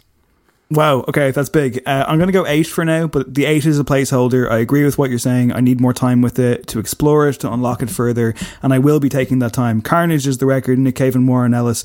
Uh, yeah, make time for it, and I feel like it'll make time for you as well. And we'll now make time for our top five this week. This week's top five, Craig. What is it? Controversial stuff, I believe. As I open my second can of the episode, this is like old. This is like old school No Encore. I love it. It's yeah, it's very much a Ronseal uh, topic this week. It's going to be a good bit of fun, I think. So it's just songs that have been banned in some form. I think most of them end up being radio stations uh, trying to kind of control what people are listening to. Never really quite works, and we haven't really gone for a, like our, our favorite five or the ones we think are the best songs, are kind of going the other way and going for the worst songs, which could get grim. We've gone for the ones we think are particularly noteworthy. Uh, up for discussion and just kind of big talking points. So yeah, let's just have fun with it. Yeah, I mean, like Craig says, we haven't gone for our favorites, not knowing what my five are. Imagine it was like, well, actually, but no, I think it was very important for us this week to be very clear. We weren't going to pick like fucking hate speech songs or anything, you know. Like it wasn't going to be like, let's yeah, our favorites, actually, as you say, yeah, actually horrible stuff. No, Yeah, we had a bit of fun with it as we tend to do on the show. Patreon.com/slash No Encore if you like what we do. Top five banned songs. Shall I kick it off this week? Yes, yeah, do go for it. I'll kick it off this week. Let's go.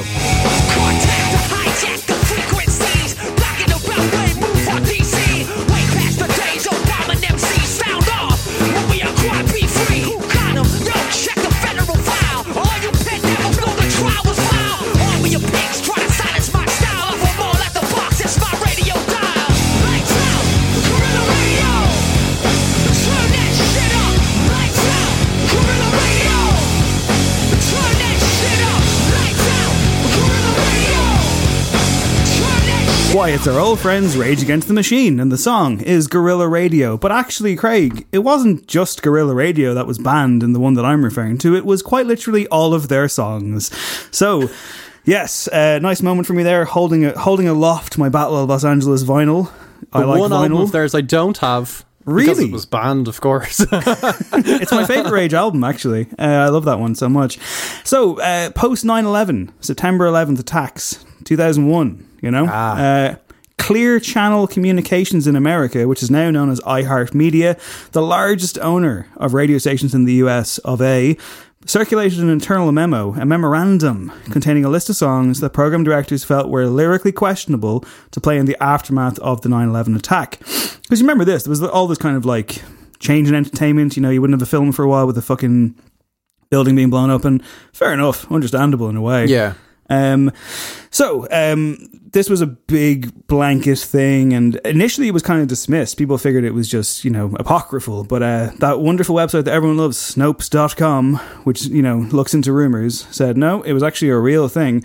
Uh, that the list was more of a suggestion for radio stations, not necessarily a blanket ban. But there were lots of radio stations that did in fact do so. But the list itself, right, contained 165 suggestions, including the single suggestion for every single song in Rage Against the Machine's catalog, uh, as well as certain songs by artists like you, like you, you, you'd weird things like "Smooth Criminal" by Alien Ant Farm was banned, or at least suggested to be banned, but the original by Michael Jackson wasn't. And it's like, okay, strange. Um, but the reasoning for doing so was because it was anything that referred to airplanes, collisions, death, war, violence, the sky, falling, weapons, and even celebratory songs. Louis Armstrong's What a Wonderful World was included on this list because of Clear Channel's belief that happy music was it was not a wonderful world. yeah, precisely. Yeah. Shut up, So- Louis. I mean, like it's interesting because like if you go into like the actual full list of artists on there and songs, um, everyone's on this. like there's an A to Z. I won't read out the entire thing, but I'll give you some examples. ACDC, lots of theirs. Highway to Hell, Shot Down in Flames, Shoot to Thrill. You can kind of see why they got like nixed, I suppose. Alice in Chains, Alien Ant Farm, Barenaked Ladies. Uh, Beastie Boys, the Beatles are on there. Not Maxwell Silverhammer, that was safe. Uh, lots and lots of others. Fuel, Foo Fighters, Godsmack, Guns N' Roses, Billy Uh-huh. Joel, Elton John, Rocket Man. Rocket Man was banned. Rocket Man, Hey, Jamesy. as Paul McCartney once said to his son before he, The greatest he clip. performed on live TV. Oh my god! Can you guess what Led Zeppelin song was banned? Was it just Led Zeppelin because like it refers to the Zeppelin plane? It was Stairway to Just Heaven. all of their stuff. Um, Oh, can okay, You, can, right. can you guess what Dave Matthews Band song was banned? I don't know any names of the songs except for the space space between. So I'm gonna go with the space between. Uh, it was Crash Into Me. Oh yeah, And- course, I know that one. which again you can kind of see the argument if you're going to go down on that argument uh, but yeah all of rage against the machine songs rem your beloved rem give me what what rem song was banned Um, 2001. God, losing my religion. Nope the answer Um, is go on one more guess. You're a big rem guy. Best american Orange band. Crush. no uh, it's the end of the world as we know it and i feel fine. So yeah rage. I mean like i feel like rage against the machine would of course by their very definition what they were and what they were doing always have a bit of a run in but like to ban all of their songs Every single one of them. That is Clear mental. Channel are such like pantomime villains as well. Like you said there, it was kind of a suggestion. Like it was a suggested list, but like a, a suggestion from Clear Channel is like a Bond villain suggesting you just kind of walk over a tank of sharks. Do you know what I mean? Um, just yeah, N- not great. The whole rebrand rebrand is I love music and I love blah blah blah is so like just comedy villain stuff. All right. Well, I soothe the brow now with some um some something a little more low key. We've had a few awkward Zoom record moments over the past year or so. We all kind of sit and stare at each other as a clip plays.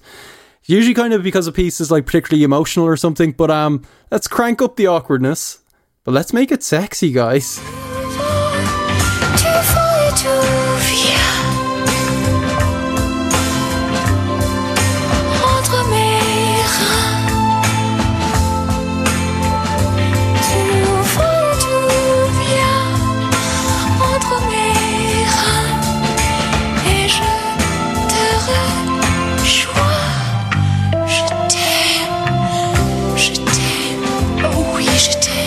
Oh.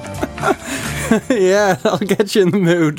T'aime there, uh, the breathy voice of Jane Birkin, um, possibly reaching some sort of musical climax, along with, um, yeah, Serge Gainsbourg whispering Can I end. just stop you there, Craig? You can, of course. For the record, if anyone is keeping a record, if I am to be accused of being obsessed with the frontman, the beret wearing tough guy frontman of Picture This, you're obsessed with Serge Gainsbourg, man.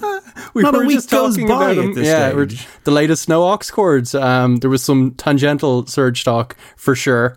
This was yeah, this was kind of like the the elephant in the room when I was making my selections. The half naked elephant in the room. I wasn't sure if I'd pick it, but sometimes you just have to ride that elephant right into the top five. And this is like I, I kind of love the whole story around this. So this is back in like 1969. The song was written initially for uh, Serge Gainsbourg's girlfriend at the time, Brigitte Bardot, um, who was like, write me the most beautiful love song of all time. And he wrote Bonnie and Clyde in this, so a pretty good stab at it. They recorded a version of it. Um, and apparently, according to the engineer, it was a two hour kind of session in a small glass booth where there was some heavy petting going on between the two of them. However, news of the recording reached the press, and Bardot's husband, German businessman Gunter Sachs, who was not pleased. Um, so the single was withdrawn. He hooked up with Jane Birkin um, on a film set a year later, and she was a big fan. She thought the version was great. She was like jealous that she didn't get to sing on it, so he's like, "Ah, let's do it." He, he apparently asked Marianne Faithfull to do it as well.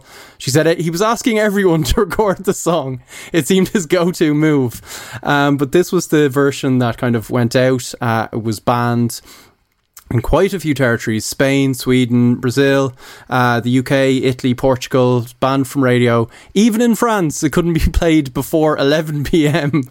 And of course, it became a massive hit. Um, which is kind of amazing to me that, like, particularly in the UK, I think it got to number two here in Ireland. Um, it got to number one in the UK. It got to actually number two in the UK, and it was withdrawn from sale, sale by the label. Then Gainsbourg arranged to deal with uh, a different label to re-release it, and it got to number one again. It was the first kind of banned number one in the UK, the first single in a foreign language to top the charts, and yeah, it was. You know what? It was a kind of a better time for the UK. I think they were embracing the the love of the EU fully. Um, it was very much in it together, and it's just mad to me that this was such a huge hit because it's kind of a weird song. I'm I'm sure the controversy helped. Um, it sounds great. Like I love I love that organ sound that's going on. But yeah, it's a That's weird a drop song. right there. Adam's eyes lighting up in the background. Uh, I have to ask. I mean, like it's it's it is clear to me that, you, that this is no ironic thing. You are a fan of Serge Gainsbourg. You're a fan of the man's work. A fan of this. How often? Does this go on in the Craig Fitzpatrick office day? You know, you had that Crocodile Rock hour recently. Does this ever just played solemnly in the background for an hour? People, Uh, people this- knocking on your door asking if everything is okay. I must confess that this one does not. No, Uh, but I think it's probably just because it's so overplayed. I wouldn't have a problem with it. I think that bass line is fantastic. Like he always had the best bass lines in the business. um, so yeah, he's got some great LPs. I think is he was a really forward thinking artist. Um, like a creepy dude at best. Uh, not made for these times for sure. And we can get in that, that to that discussion. But yeah, just musically did some astounding stuff. And like I think you know this is kind of a bit of a joke of a song, but actually when you listen to to it with somewhat fresh ears. Yeah, it's like quite sophisticated. "Oh, yeah, it's- it's yeah. interesting. Yeah, yeah. It's kind of this baroque piece. Well, Craig has successfully steamed things up, but we won't be wiping things down just yet. I'm so sorry. Uh, number four for me is also a bit of filth. Let's do it. cross country.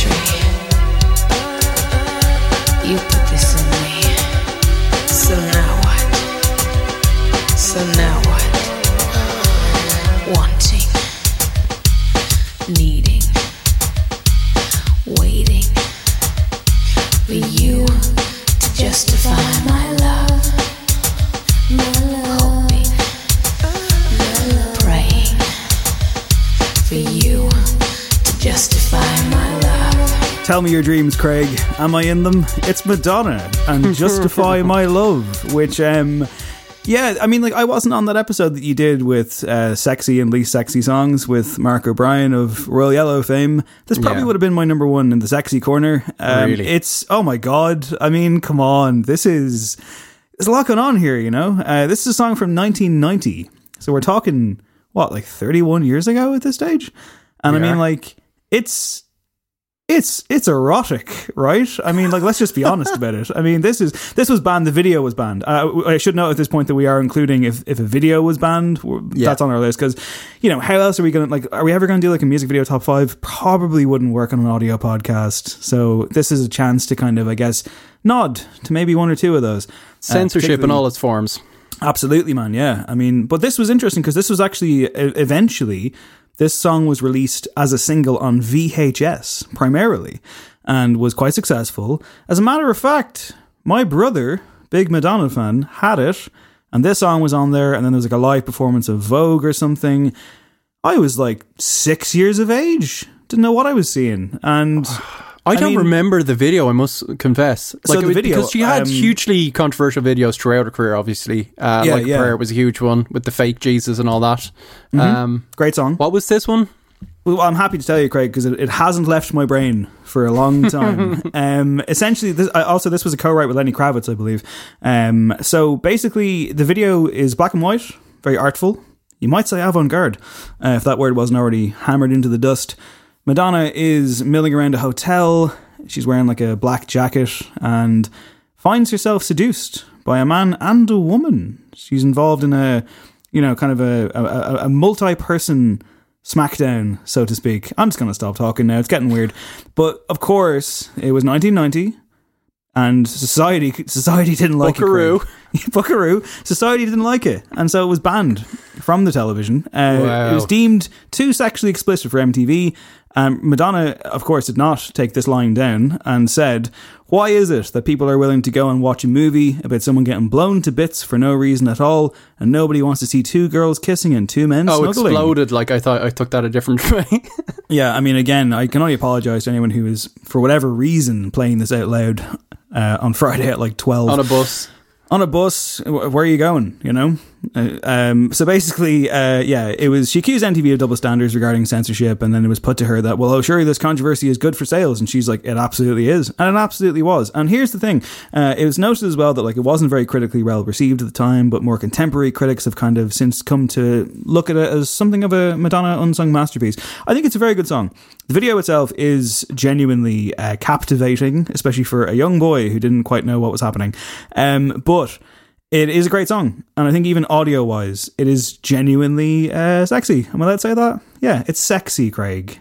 Yeah, it's a Come sexy song. I, I can confirm that I finished off my sparkling water when the clip was playing. Um, I poured it all the over term my face that you want to use. to cool but, myself know, down. Fair enough. All right, let's take this um, erotica in a slightly different direction. Where are you going, Dave? To the Pleasure Dome.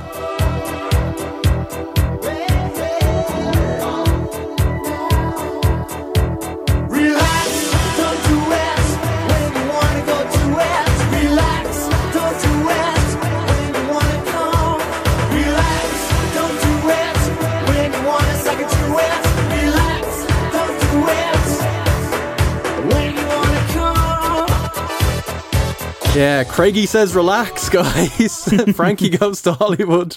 That is the stuff of um, DJ Mike Read's nightmares, or I don't know, exciting homoerotic dreams. Who knows? He was the man that banned it on the BBC, and the rest of the stations followed suit back in 1984. This was the debut single from um, Frankie Goes to Hollywood. They were.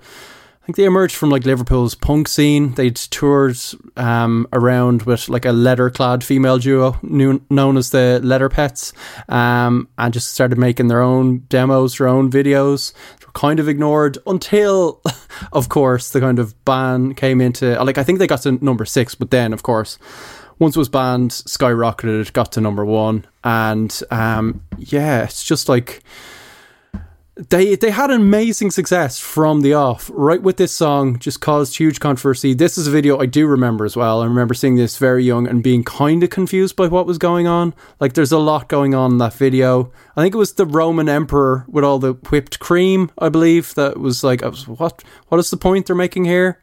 It was the muscular kind of le- letterman. There was you know a lot happening at that particular club. Uh, was it a case of please turn this off my parents i'm i'm freaking out or did you did you embrace the the the amazing kind of uh, awakening that that was forming in front of you you know this is this is life this is people this is an yeah, amazing Yeah, I think it was it was a formative experience, I think, for sure. Um, and this was a hit. Two Tribes then became a hit for them, and The Power of Love. And then they kind of just fell apart um, after a couple of years. That classic, like, 80s thing of just there was a bit of squabbling. The hits quickly dried up and they were done. But a huge impact. It's a phenomenal, phenomenal band name, right? Isn't it? Like it's an amazing band name. It's cool. And Yeah. the whole the, the relaxing, the t-shirts. It was it was iconic. Uh, before everyone was using that word all the Such time. it was great marketing, is what it was, Dave. Like the whole Oh. package was great.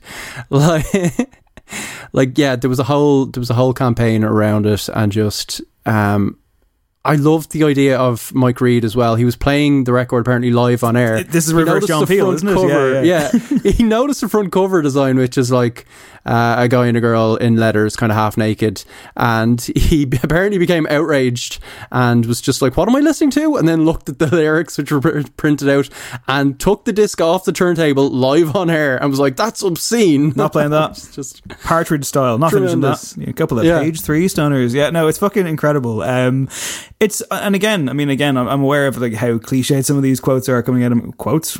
Turns of phrase. Um, yeah, I've, had one can listener. I'm I'm off to the races. Uh, essentially, stood the test of time, right? But like, it, it has. It, it sounds like when it came on there, we were all bopping away. You know, It's a like- great song. It's like, legit play the whole song. damn. It's fucking amazing, absolutely amazing. Um, all right, okay. Um, we've had all kinds of things so far, and now we're gonna a, a no encore staple. the year is 2004, I believe. Dave Hanratty is working in Xtra-vision, and some songs haunt him. This was one of them.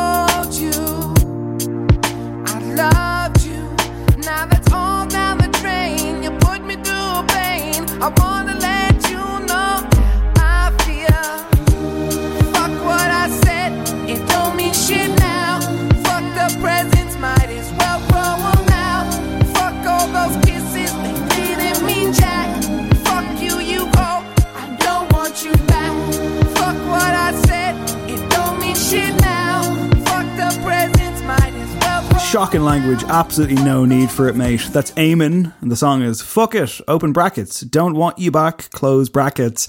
Came out in 2003, actually, late 2003, the month I joined Extras, wait, November. I guess we were intertwined, you know? So this is one of those songs, right? Um, where the artist, you couldn't name another song by them, right? I mean, like, you- like it's a one hit wonder. Uh, Yeah. It felt There like the response track, of course. but this is wasn't the Eamon, thing. was- yeah. yeah. So this is the whole thing because I mean, like, and again, so it's a more innocent time. You know, I mean, no, no Twitter, no social media, no YouTube. It's music videos on the television, right? Mostly. And I remember the song playing a lot on the box. And I remember hating it because it's terrible for lots of reasons. It's Mhm. a bad song. And then, of course, about a week or two later, um, there's another new artist called Frankie came along with F.U.R.B., fuck you right back. And it was a response track to this. And it was a whole thing. Eamon and Frankie, oh my god, that's who he was singing about. She's singing about him. Where's this gonna go? So it was really kind of, a, I suppose, an early 2000s attempt at some kind of viral marketing, which didn't Yeah. work because Eamon, whose full name is Eamon Doyle, by the way. I mean, there's got to be some Irish connection there. Um, he very quickly po- poured cold water on it and said, I was not involved with FU or B. I've never met Frankie, and she's definitely not my girlfriend or ex girlfriend. The only way I was associated was I was asked for licensing permission by her representatives, which makes me a writer on her song by copyright law. But I really didn't expect all this to come out of it. They're having fun with it, it's cool, but in the end, they're paying me for their 15 minutes of fame, and I welcome her to my world of ho wop. I guess it's like do but with the word ho, which is all over oh the God, song. Was that a Again, genre he tried to make happen? I mean, different time, you know, bad times really, and a, a really, really bad song. But yeah, it was banned from lots of places because of, of course, the the name of it. You know, um, lots of censored versions of it, different was kind of yeah, stuff. That was my problem with it because it was still played Bad spoofs in a lot of place, places, but it was it was so heavily censored that it was it was already unlistenable. But there were so many gaps in it. It was just like, what is even the point of playing this? Yeah, no, it's like like it's absolute garbage. But it was very much like as I was doing my research this week and I saw this pop up, I was like, oh yeah, that completely drove me crazy for about four or five months. It's going in. It's my number three. What do you got next, man? Okay, Pause you- it. Sorry, pause it. All right, cool. Just to let you know, I'm down to zero battery here, so it could go, and if it goes, I can go looking for them. It could be a horrible situation where I've got to run to the shop. I don't know. I mean, I guess we can just keep going, and I'll keep. Let's an eye keep on it, going. but- We'll try and keep it brief. Yeah, go on. uh, don't worry. Don't worry too much about rushing hard. I mean, do what you do, but like we'll we'll do what we can. Okay.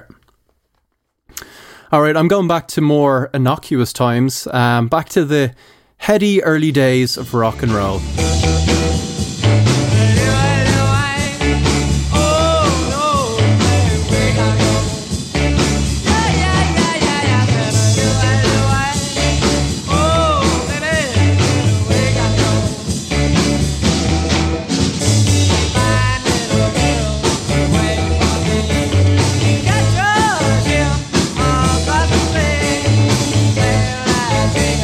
Yeah, Louie Louie there, uh, the most famous version done by the Kingsmen back in 1963.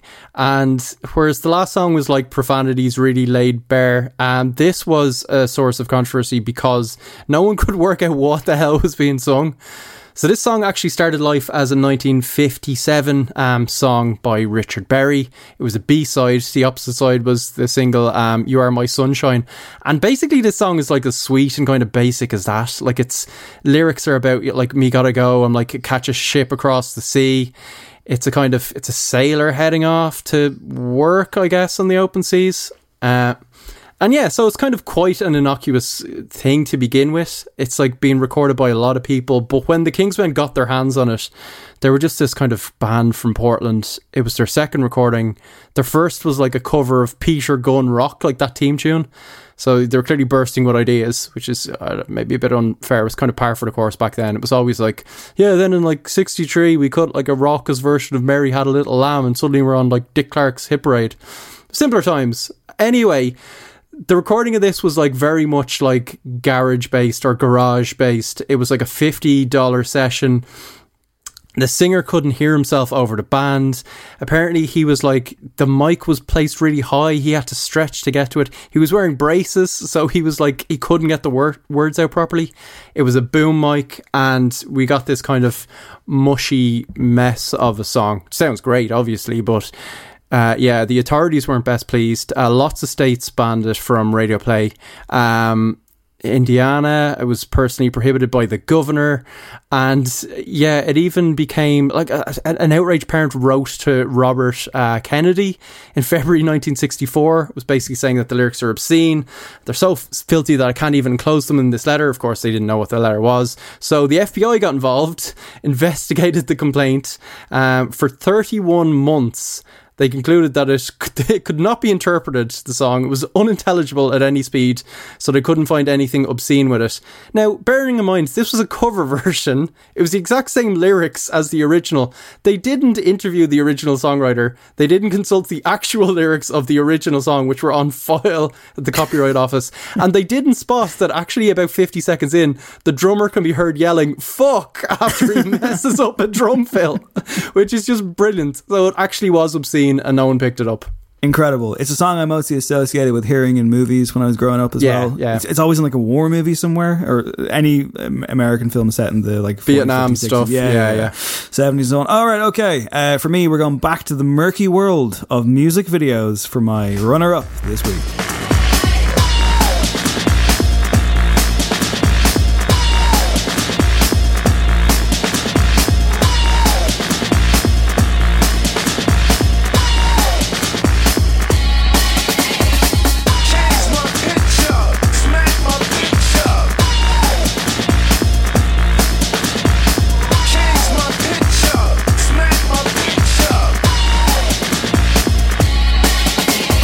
So yes, of course, it's the Prodigy. It's "Smack My Bitch Up," um, a song not about domestic violence. Liam Howlett from the band has emphasized very vehemently, and so it's Yeah. okay for us to talk about it and enjoy it because it's a fucking amazing song. Um, I I should say that like quality wise, Craig, not to pat ourselves in the back here, but like this is a very strong top. Apart from the Eamon song, this is a very strong top fi- fi- five from each of us in terms of just like enjoyment. Um, Yeah. this was another one of those things, right? So it's ninety seven. You know, we're seven years on from Madonna corrupting my youth, and now here's the Prodigy to corrupt my teenage years. Yeah, it would have been around like 12, 13. Um, and again, this is like, you know, hand me downs from my brother and like late night MTV when I'm not supposed to be watching it. And it was a huge deal. The video for this in particular, which was a, a point of view perspective, I'm sure everyone knows it. With a twist at the end. With a Yeah, major tell us. twist at the end. Well, I mean, like, it's, it, and in fairness, it's so funny because, like, this was fucking revolutionary at the time. This was the, like, the, the talk of the school playground. It was, like, written about, like, debated on panel shows, taken off the air. The, specifically, MTV ran it for about a week and then took it down. Uh, I believe, like, feminist kind of lobbying groups uh, who had been campaigning against it claimed a bit of a victory when it was taken down, but MTV were like, no, no, we're always going to just play it for a week. It was a statement. I don't quite know what the truth is there, but ultimately, uh, the video depicts uh, what we believe to be a, a a bloke having a having a big night out, and he's you know uh, knocking back beer, getting into fights, doing drugs, ends up coming home and having uh, again point of view sex with with a lady. I'm getting very Alan Partridge over here. And it's all very hedonistic and it's all very drug fueled and it's all very murky and it's all very grimy and it's all very like in your face, quite literally. And then at the end of it, it's revealed that our our protagonist is actually a woman. And it was like, oh my god, like that changes everything. My mind was blown. I have to say. to be fair, a- again, I mean, like it, pro- it it's it's it, it, it was like, yeah, probably very seven. tame by today's standards, but ultimately at the time it was you'd never seen anything like this before. Not least attached to a music video that could only be played with a warning and like post midnight. You know, it like it, it was such an urban legend. It was such its own myth. It was a video nasty after video nasties. It was huge and also attached to a fucking incredible piece of music. And as a matter of fact, recording this podcast on the day that it's two years gone, Keith Flint passed away. Yeah. I didn't realize that was two years ago. Still incredibly sad. I know there is an upcoming documentary in the works about the Prodigy. An act that, listen, the more they've gone on, their relevancy has of course waned and we've taken some critical shots at them. But like, if you went back to 1997, the fat of the land was everywhere. They were everything. Like coming off music for the Jilted generation, this was one of the biggest bands, not just in the UK and Ireland. They were one of the biggest bands in the world. They were went to number one in the US. Yeah, it was amazing. Huge, huge, and so revolutionary, so influential. And Smack My Bitch Up. And like I say, Liam Howlett has written an essay length riposte to the idea of it being about domestic violence. He, his argument is basically it's more about music. It's more about like making music Slang and for yeah, yeah. yeah, and like what you can do and like cutting up tunes and all this kind of stuff. And in no way do we endorse this kind of stuff. And I, and I really want to believe him. I, I never took it from that. I mean, the title itself is obviously as provocative as the video, but it's one of the greatest songs I've ever heard. And I threw it on this week for the first time in a long time. And you're just like, my God. And then Breathe comes on afterwards on the album. And you're just like, I used to rinse that album. By the way, I wasn't seven when I first saw that video. Now I think about it, ten maybe. But yeah, I I know it's the obvious choice, but I played that album so so much. Jilted Generation gets a lot of nods these days, but yeah, tremendous band, and this song in particular is fantastic. Yeah, I love that kind of bit where it goes all Enya, which is that's the way I always took it anyway. Uh, that's great. Really good pick. All right, um, let's go to my next selection, which is some of Keith Flint's heroes.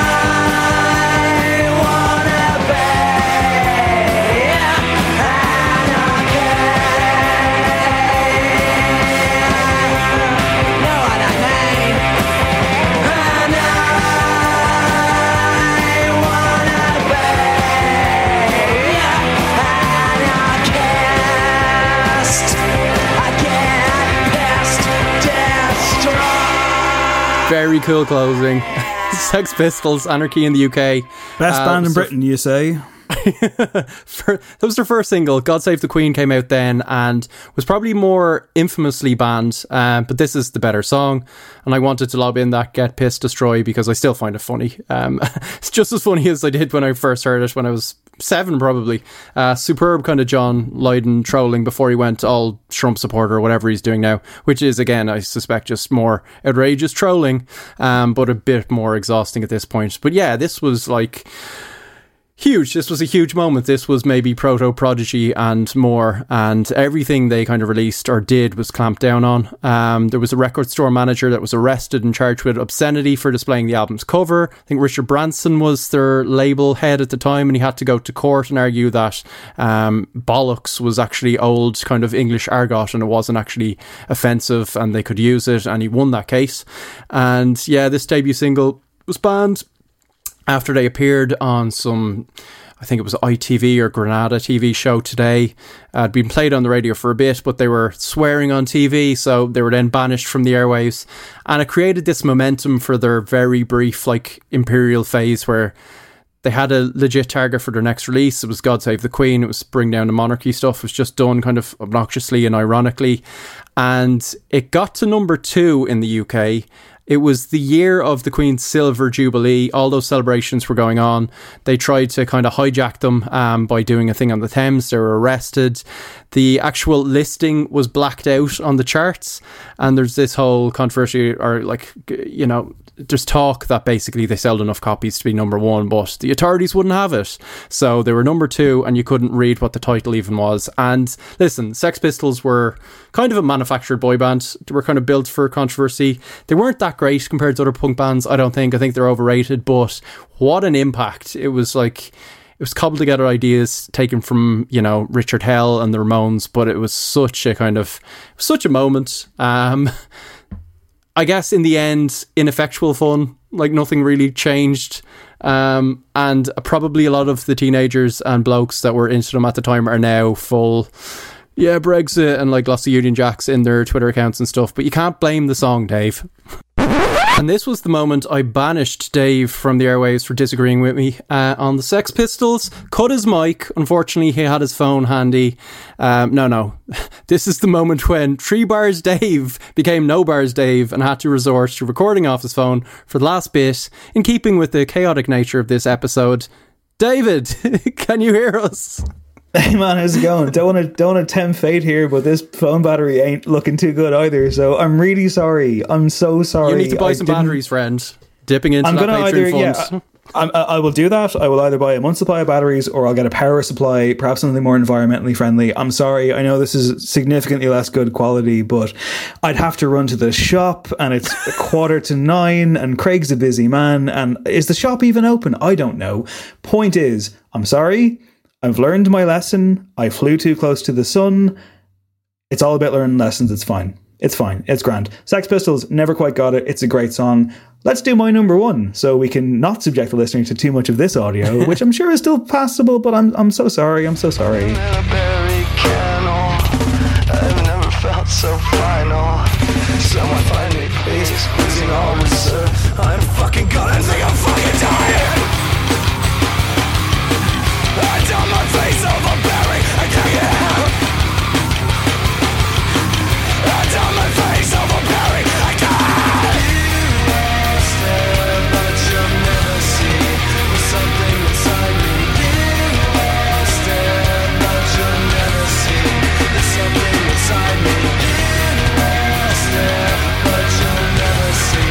Yes, it is, of course, everyone's favorite segment of No Encore. Dave gets to talk about Slipknot for a bit.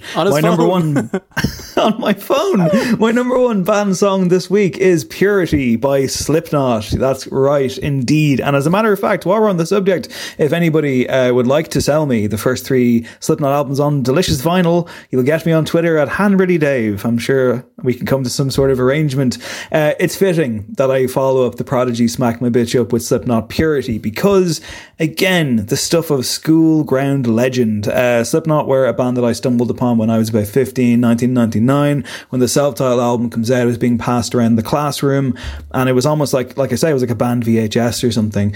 Different time, so much mythos and obviously Slipknot's whole gimmick, the imagery, the masks, the boiler suits, the what do they really do at their gigs, filtering down to you through magazine articles and so on. It was such a more interesting time, I, I guess, very formative. I love them, and I, I, I we know I love them. And it's funny because I remember like my brother-in-law slagging me off for having their poster on my wall and Mushroomhead. They look ridiculous, but I was like, I don't fucking care. If you get it, you get it. If you're into it, you're into it. And I really, really was. This song, Purity whenever Corey Taylor, whenever they play it live, Corey Taylor always steps into the microphone and says, This song is about a girl in a box. This song is called Purity. And Purity wasn't initially on the album because it was taken off the album. It was banned from their debut album due to a lawsuit that the band had uh, with some weird website called Crime Scene. So when I first read it, when I first heard about this song, I was under the impression that it was about uh, a real life murder, about a, a, a girl by the name of Purity Knight who was kidnapped and buried alive. Horrific stuff. And, you know, the kind of stuff Slipknot were certainly into on their first record. Uh, turns out it wasn't real. Turns out it was one of those internet hoax stories that the band thought was real. Corey Taylor wrote this song for years. They, you know, has the song, puts it on the album, and then the website, which had no disclaimer saying it was a work of fiction, got in touch and was like, "That's our copyrighted work. You can't have it." And then all of a sudden, there was this massive lawsuit. Corey Taylor has talked about it at Q and A's. He's talked about just the ridiculousness of the situation he found himself in, where he had to, you know, he was sitting in his old manager's house and he was like on a speakerphone, uh, doing a testimony with a judge, trying to get the copyright to it so they could release it eventually. Uh, here's a clip itself, not amazing audio, so once again fitting of Corey Taylor.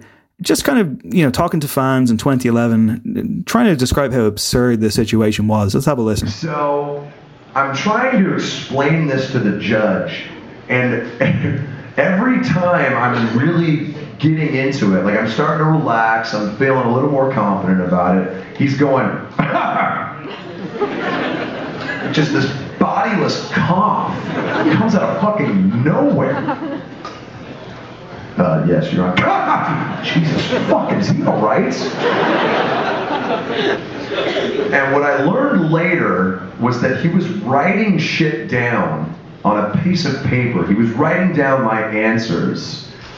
And then he was coughing because he was trying to keep himself from laughing at me. Some of uh, Corey Taylor's patented charisma there as he leads the charge in front of an audience, and uh, yeah, it's kind of interesting and I guess very Slipknot for you know to end up with this kind of slightly wholesome, fun story about a song that has genuinely horrific subject matter. And certainly when he wrote it, he thought it was about real life horrific subject matter. But again, in that Slipknot way, it manages to lean in to both the really over the top devastation and the incredible kind of pop style chorus that we heard there. It was eventually won back successfully via that lawsuit. The band were adjudged to have done no wrong, and purity lives, even if there never was a girl named Purity Knight. It's a great song. I fucking love it. Fucking love Slipknot. Still upset that I didn't get to interview that guy last year, but it'll happen someday. And uh, I'm going to just wrap it up now because I'm talking into my phone.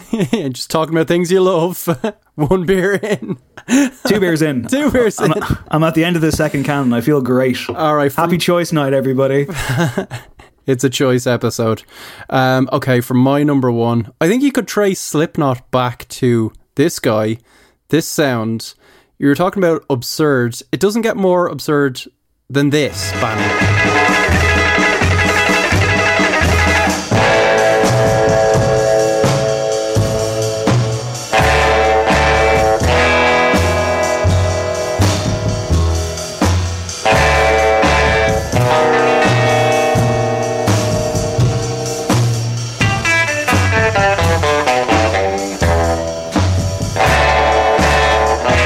Yeah, Link Wray with Rumble, uh, one of the first songs to use the power chord. Um, really influential. People recognize it from Pulp Fiction. Um, it was the only instrumental ever to be banned from radio in the US, which is just phenomenal. So it's back in 1958. Uh, Link Wray's just a guy, grew up in uh, North Carolina, had a horrendous upbringing uh, because his mother was a Native American and his family were just persecuted by the KKK. It was just awful where they, you know, the cops, the sheriff, he says the drugstore owner, they were all KKK. They put masks on. If you did something wrong, they tie you to a tree and whip you or kill you.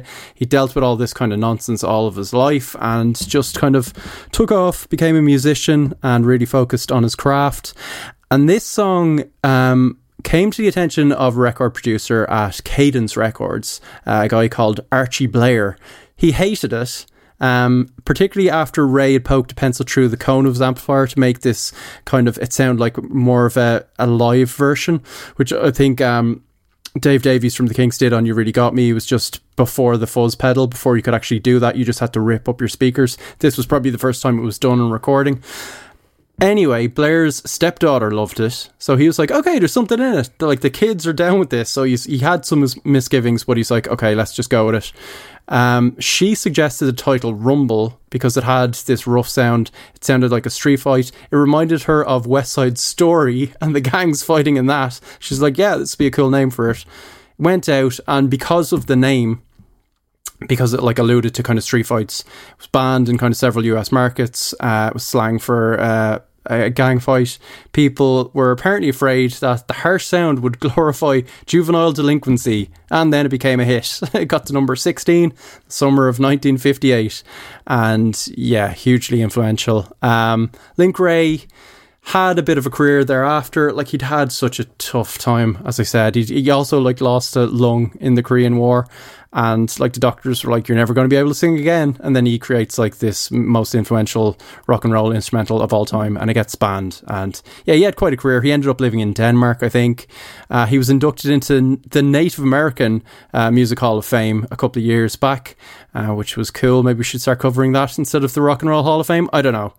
Um, we can expand maybe, but yeah, what a tremendous song! Banned as an instrumental had to be my number one.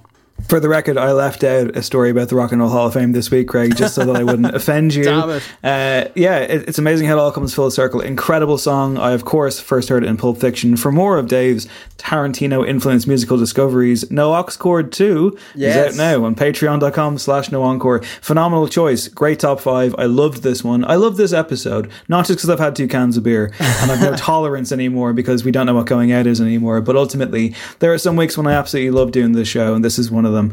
Um, thanks once again to Andrea Cleary for joining us. Congratulations once again to Denise Chaila, to MuRli, to God knows, to all at Narolane on their victory in the Choice Music Prize.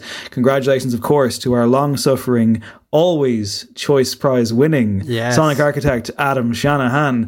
And thank you, Craig, for uh, putting this one together this week. I very much enjoyed it. Well, you put together the top five idea. Was it your idea or was it mine? I can't even remember. Who cares? The point is, next week on the show. actually. Well, self praise is Pat no yourself praise, on the Craig, back. so You've done a that's great thing. I've done a bad thing. I'm holding my fucking phone in my hand. I'm sure Adam will make this sound very good, though. It's what he does. But uh, will the Kings of Leon album sound very good next week? I don't know if it will, but we're going to find out. It's out the same day as this podcast. So if you want to spend the weekend doing what we're doing and listening to the new Kings of Leon, feel free. Craig. I'm excited. I'm holding out hope. Return to form. That's what I'm saying. It's not going to happen now. Yeah, obviously, I've said we'll it. see. And we'll have a top five, which may or may not be connected. We haven't decided yet. Uh, all right, I'm going to wrap it up. My name is David William Hanratty. This has been No Encore. There will be no Encore. And uh, yeah, stay safe out there. Let's all get pissed together in Vicar Street soon, I hope. Goodbye. This podcast is part of the HeadStuff Podcast Network.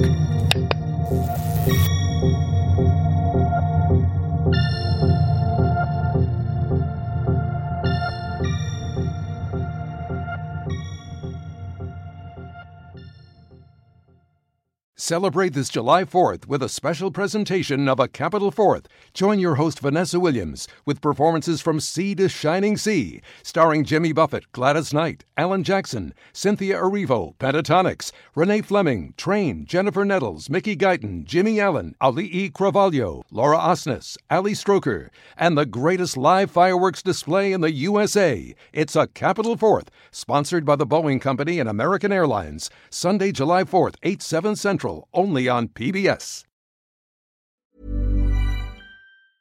Hey, it's Paige DeSorbo from Giggly Squad. High quality fashion without the price tag. Say hello to Quince.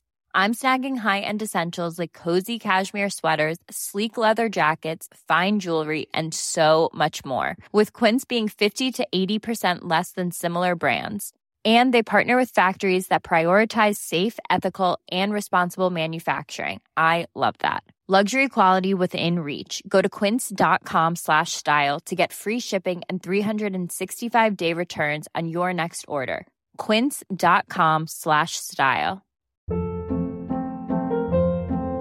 Hold up. What was that? Boring. No flavor. That was as bad as those leftovers you ate all week. Keke Palmer here, and it's time to say hello to something fresh and guilt-free. Hello Fresh. Jazz up dinner with pecan-crusted chicken or garlic butter shrimp scampi. Now that's music to my mouth. Hello Fresh. Let's get this dinner party started. Discover all the delicious possibilities at hellofresh.com.